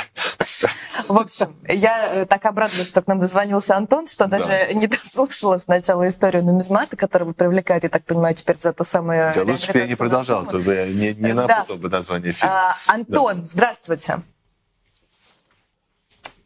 Антон, слышите ли вы студию «Дождя»? Здравствуйте, вы со мной? Меня Егор зовут, если что. А, вы, нам Егор, сказали, здрасте. что А здесь, нас здесь Валерий, я Антон. Тихон, будем знакомы. Ну, теперь мы все познакомились, к счастью. Да, Егор, расскажите свою историю. Как вы сейчас принимаете меры безопасности? А, Ну вот получилось, что я как раз свою страницу ВКонтакте удалил за два часа до эфира сегодня. Так. Ну, то Почему так, почему так резко именно перед нашим эфиром? Ну да, буквально, да. То есть я вот решил в связи с тем, что вижу, что происходит вот это вот э, заведение дел и так далее, решил, что сейчас э, лучше всю эту историю, чтобы, чтобы ее не висело в открытом доступе. Ну, то есть в, впрямую в связи с последствиями убийства э, господина Татарского в э, Петербурге и последовавшими заявлениями после этого. Да? Ну да, именно. То есть, что активнее начинают э, как-то проверять людей, уже выискивают по, по всем там мелочам. Обычно вообще ВКонтакте пользовался только вот как раз, чтобы запостить на стену какое-нибудь видео, например, Максима Каца или другое оппозиционное, которое я считал важным, ну там раз в несколько месяцев, чтобы, может, мои какие-то ну, одноклассники старые там увидели и как-то поменяли свое мнение. Но это было эффективно, они видели, как-то обращали внимание, да, на другую точку зрения. Ну, опять же, там у меня не так много там друзей ВКонтакте, но м, лайков 5 было, причем от некоторых людей, от которых я не ожидал, да, то есть я смотрю, думаю, вот человек, э, я думал скорее он там провоенный, а он тут лайк поставил антивоенному видео. Я- А скажите, вот здорово. да, а скажите, а, а помимо этого, как-то вы за последние месяцы изменили свои привычки в том, в том, в каких мессенджерах вы общаетесь с, э, со своими знакомыми друзьями? Э, Обсуждаете ли какие-то темы э, по, по телефону, а какие-то только э, при личном, при личном контакте? Вот подобные изменения привычек есть или или нет? Ну, на самом деле, я так, я просто подумал о своих привычках и решил, что кроме вот этой странички ВКонтакте больше нет ничего uh-huh. Явного, что может меня компрометировать. Поэтому вот это единственная перестраховка, которую я решил сделать. Мы вас поняли, да. Спасибо вам, будьте, будьте внимательнее, будьте осторожны. Благодарим за звонок. У нас есть еще один звонок, кажется, да, да? на линии. На Сейчас уточним шеф-редактора, если у нас все-таки Антон. Вот Ан- теперь Антон. Вот да. теперь мы наконец поговорим с Антоном, которого мы ждем уже последние пять минут. Антон, здравствуйте. Здравствуйте. Я очень рад вас слышать. Да, взаимно. Расскажите, как вы изменили свои привычки? Может быть, э, действительно перешли, например, только э, на Телеграм или даже на сигнал в общении с э, друзьями, близкими? Ну, я начал подозревать это все еще в 2020 году, когда вот начались э, протесты с Навальным, вот это вот э, вся кутерьма. Э, и перевел все соцсети на иностранные номера. Uh-huh. Это, во-первых. Во-вторых, удалился из, однокл... Ой, из, из контакта, одноклассников, это и Вайбер. У меня нет, э, потому что я понимаю, что это все ФСБшные сети. И закрыл аккаунты Facebook, Instagram, но при этом у меня остается довольно достаточное количество подписчиков, моих друзей, которым я уже в течение всего года, с 24 февраля, Э, просто каждый день я просыпаюсь, читаю новости, выкладываю в Инстаграм, они тоже это все читают, комментируют, мы делимся своими впечатлениями, потому что, ну, это беспредел, и люди как бы должны знать правду. И мои друзья, надеюсь, э, все понимают. Ну, пока на меня не было уголовок никаких, никаких доносов. А скажите, а вот э, тот же вопрос, который я задавал э, нашему предыдущему собеседнику Егору, в, э, в, в каждодневном общении э, что-то вы для себя изменили, вы себе говорите, о, эту тему я не буду обсуждать по телефону, лучше при встрече. А, а, эту, а эту можно обсудить, но используя эфемизмы и секретные слова. Или как-то еще. Да, извините, мне, например, друзья из Москвы говорили, что боятся на улице громко говорить слово «Путин». Ну, не знаю. Я, например, по городу хожу, и когда разговариваю там э, э, по WhatsApp, например, да, видео, я могу в легкую говорить о том, что Путлер э, убийца, военный преступник, разграбил всю Россию громко и внятно. Люди, конечно, обращают на меня внимание. Но Вы, главное, рядом с полицейскими я... так не говорите. Не, в этом плане, да, я это вижу боковым зрением это полосатых э, голубо-синих э, молодых людей. Спасибо. Благодарим вас за ваш звонок. Будьте тоже внимательны. А, есть у нас здесь, здесь э, мне э, все э, пишет кто-то в чате, над кем смеетесь, над кем смеетесь, над собой смеетесь. Конечно, я над собой смеюсь, если я 12 мгновений судьбы говорю вместо 17... Что я сказал? 12 мгновений судьбы. Вместо 17 мгновений весны, да. Все, это уже, это уже клиника. К нам присоединяется а, еще одна наша зрительница, Марина. Доброе утро. Да, здравствуйте, Тихон, Валерия. Да, здравствуйте, Марина. А, да, меня зовут, э, меня зовут Марина, да, я вообще крымчанка. А, в 2013-2014 году я жила в Киеве. Майдан я, собственно, застала. А, после того всем э, крымчанам с барского плеча раздали паспорта, Uh-huh. Вот, я решила, что, ну, так как у меня родственники все в России, в Крыму, я решила, что, ну, как-то это нелогично оставаться там, тем более была непонятная перспектива, я уехала из Киева, сейчас я живу до сих пор в России, uh-huh. вот. И, Но уже не в Крыму, или, или, или в Крыму? Нет, не в Крыму. Угу. Вот. И сейчас я, э, ну, как бы, когда все это началось, естественно, там 24 февраля у меня был ступор, я вообще не понимала, как дальше жить, я не понимала, как связаться со своими друзьями в Украине, у меня их достаточно много там. Вот, и я начала писать серию постов, это было там 6 или 8 постов про то, что э, как я была, ну то есть с самого начала, как я была полностью аполитична, будучи в Украине, я никогда не ходила на Майдан, мне это было неинтересно, вообще не понимала, зачем люди собираются там, вот. И как я вот с 2014 года, да, так скажем, начала Ой, Марина, прервалась нас связь. Прервалась у нас связь. Года. Да, Марин, вы вернулись, отлично. Да, ну и вот, собственно, начала писать серию постов, э, рассказала всю свою историю, как, как я пришла к тому, что с нашей властью в России что-то не так. Вот. Ну и, собственно, тогда люди начали от меня отписываться достаточно много. Это вы в Инстаграме писали? Что... Да, да, и я решила, что это, это к лучшему. Вот. Но тогда еще не было так развита вообще вся эта практика доносов, и я как-то ну, надеялась, что меня никто не сдаст. Но сейчас, когда я вижу, какая ситуация происходит в общем, в целом в России, да, я понимаю, что лучше бы эти посты, наверное, кинуть в архив. Но вы пока этого не сделали. Закрыто. Ну, пока не сделала. Я... А что для вас, как вы думаете, Марин, что для вас может быть э, такой... Э, э, таким, что ли, событием, после которого вы все говорите, ой, Марина, вот теперь надо не то что в архив, надо удалить это к чертям собачьим? Э, ну, не знаю, когда, видимо, уже за мной придут. Потому что я... Тогда, вы знаете, возможно, возможно вам, вам, вам не, у вас не получится сказать э, Гражданин начальник, сейчас я, сейчас я удалю посты, подождите минуточку. Он говорит, да, конечно. Да, жду. есть надежда маленькая, просто что у них не открывается Инстаграм через VPN, потому что, ну, как мы помним, он заблокирован в России, может ну, быть. Мне кажется, все им пользуются. Ну, у меня есть закрытая страница, то есть как бы... О, ну если она закрыта, Марин, то никто ничего не найдет. Ну, вы только конечно, что рассказывали про нумизмата, который сделал закрытую группу на 50 тысяч человек. Ну, это одноклассники, а у меня все-таки Инстаграм, и надеюсь, что я могу ему доверять хоть чуть-чуть. Мне кажется, ключевое слово «хоть чуть-чуть». Сейчас меня очень бесит то, что я должна играть роль каждый раз в общении с таксистами, в общении с людьми. Я знаю, что они не поддерживают мою линию. Uh-huh. Они, ну, эти разговоры о войне не заходят очень часто, и я каждый раз должна играть роль, что я с ними на одной стороне. Меня это очень бесит, потому что я понимаю, что сказать какому-то таксисту, что я против, ну, как бы я очень рискую. И да, любому человеку, мало знакомому, сказать, что я против, это подставить себя просто под, под что-то. Вот. И, собственно, я живу в маленьком городе, здесь никто не митингует, здесь никто не возмущается, здесь все любят Путина, и, ну, соответственно, мне просто я, я, я тут чувствую себя белой вороной, которая не отпускала своих друзей в мобилизацию, которая э, пытается каждый раз в сторе сказать о том, что это ненормально, говорить мы будем всех э, убивать и всех ограбим. То есть э, я пытаюсь своим людям, да, как бы те, кто со мной еще как-то э, пытаются коммуницировать, ну, доказать, что это все все это неправильно.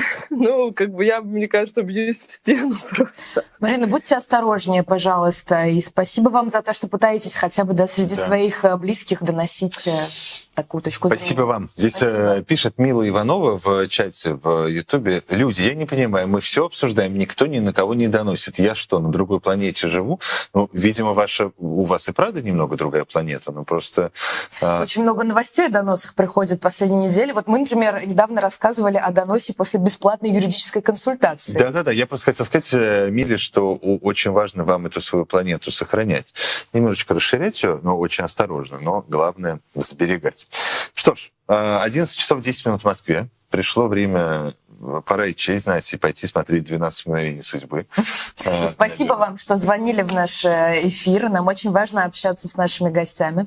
Да, но «12 мгновений судьбы» мы все посмотрим чуть позже. Прямо сейчас на, на нашем YouTube-канале не пропустите свежую колонку Юлии Таратуты, э, которая посвящена убийству в Петербурге так, так называемого военкора Владлена Татарского прямо сейчас на нашем YouTube-канале. А мы, Валерия Ратникова, и Тихон Дедкос. Прощаемся, да, прощаемся с вами. Валерию вы увидите днем в 15.00 в выпуске новостей. Она придет. Я с вами встречусь завтра утром э, с да. Анной Мангайтой. В общем, э, встретимся на дожде совсем-совсем скоро. Оставайтесь До с нами и смотрите «12 мгновений судьбы» в изложении Юлии Таратуты. Режиссер Тихон Дедков.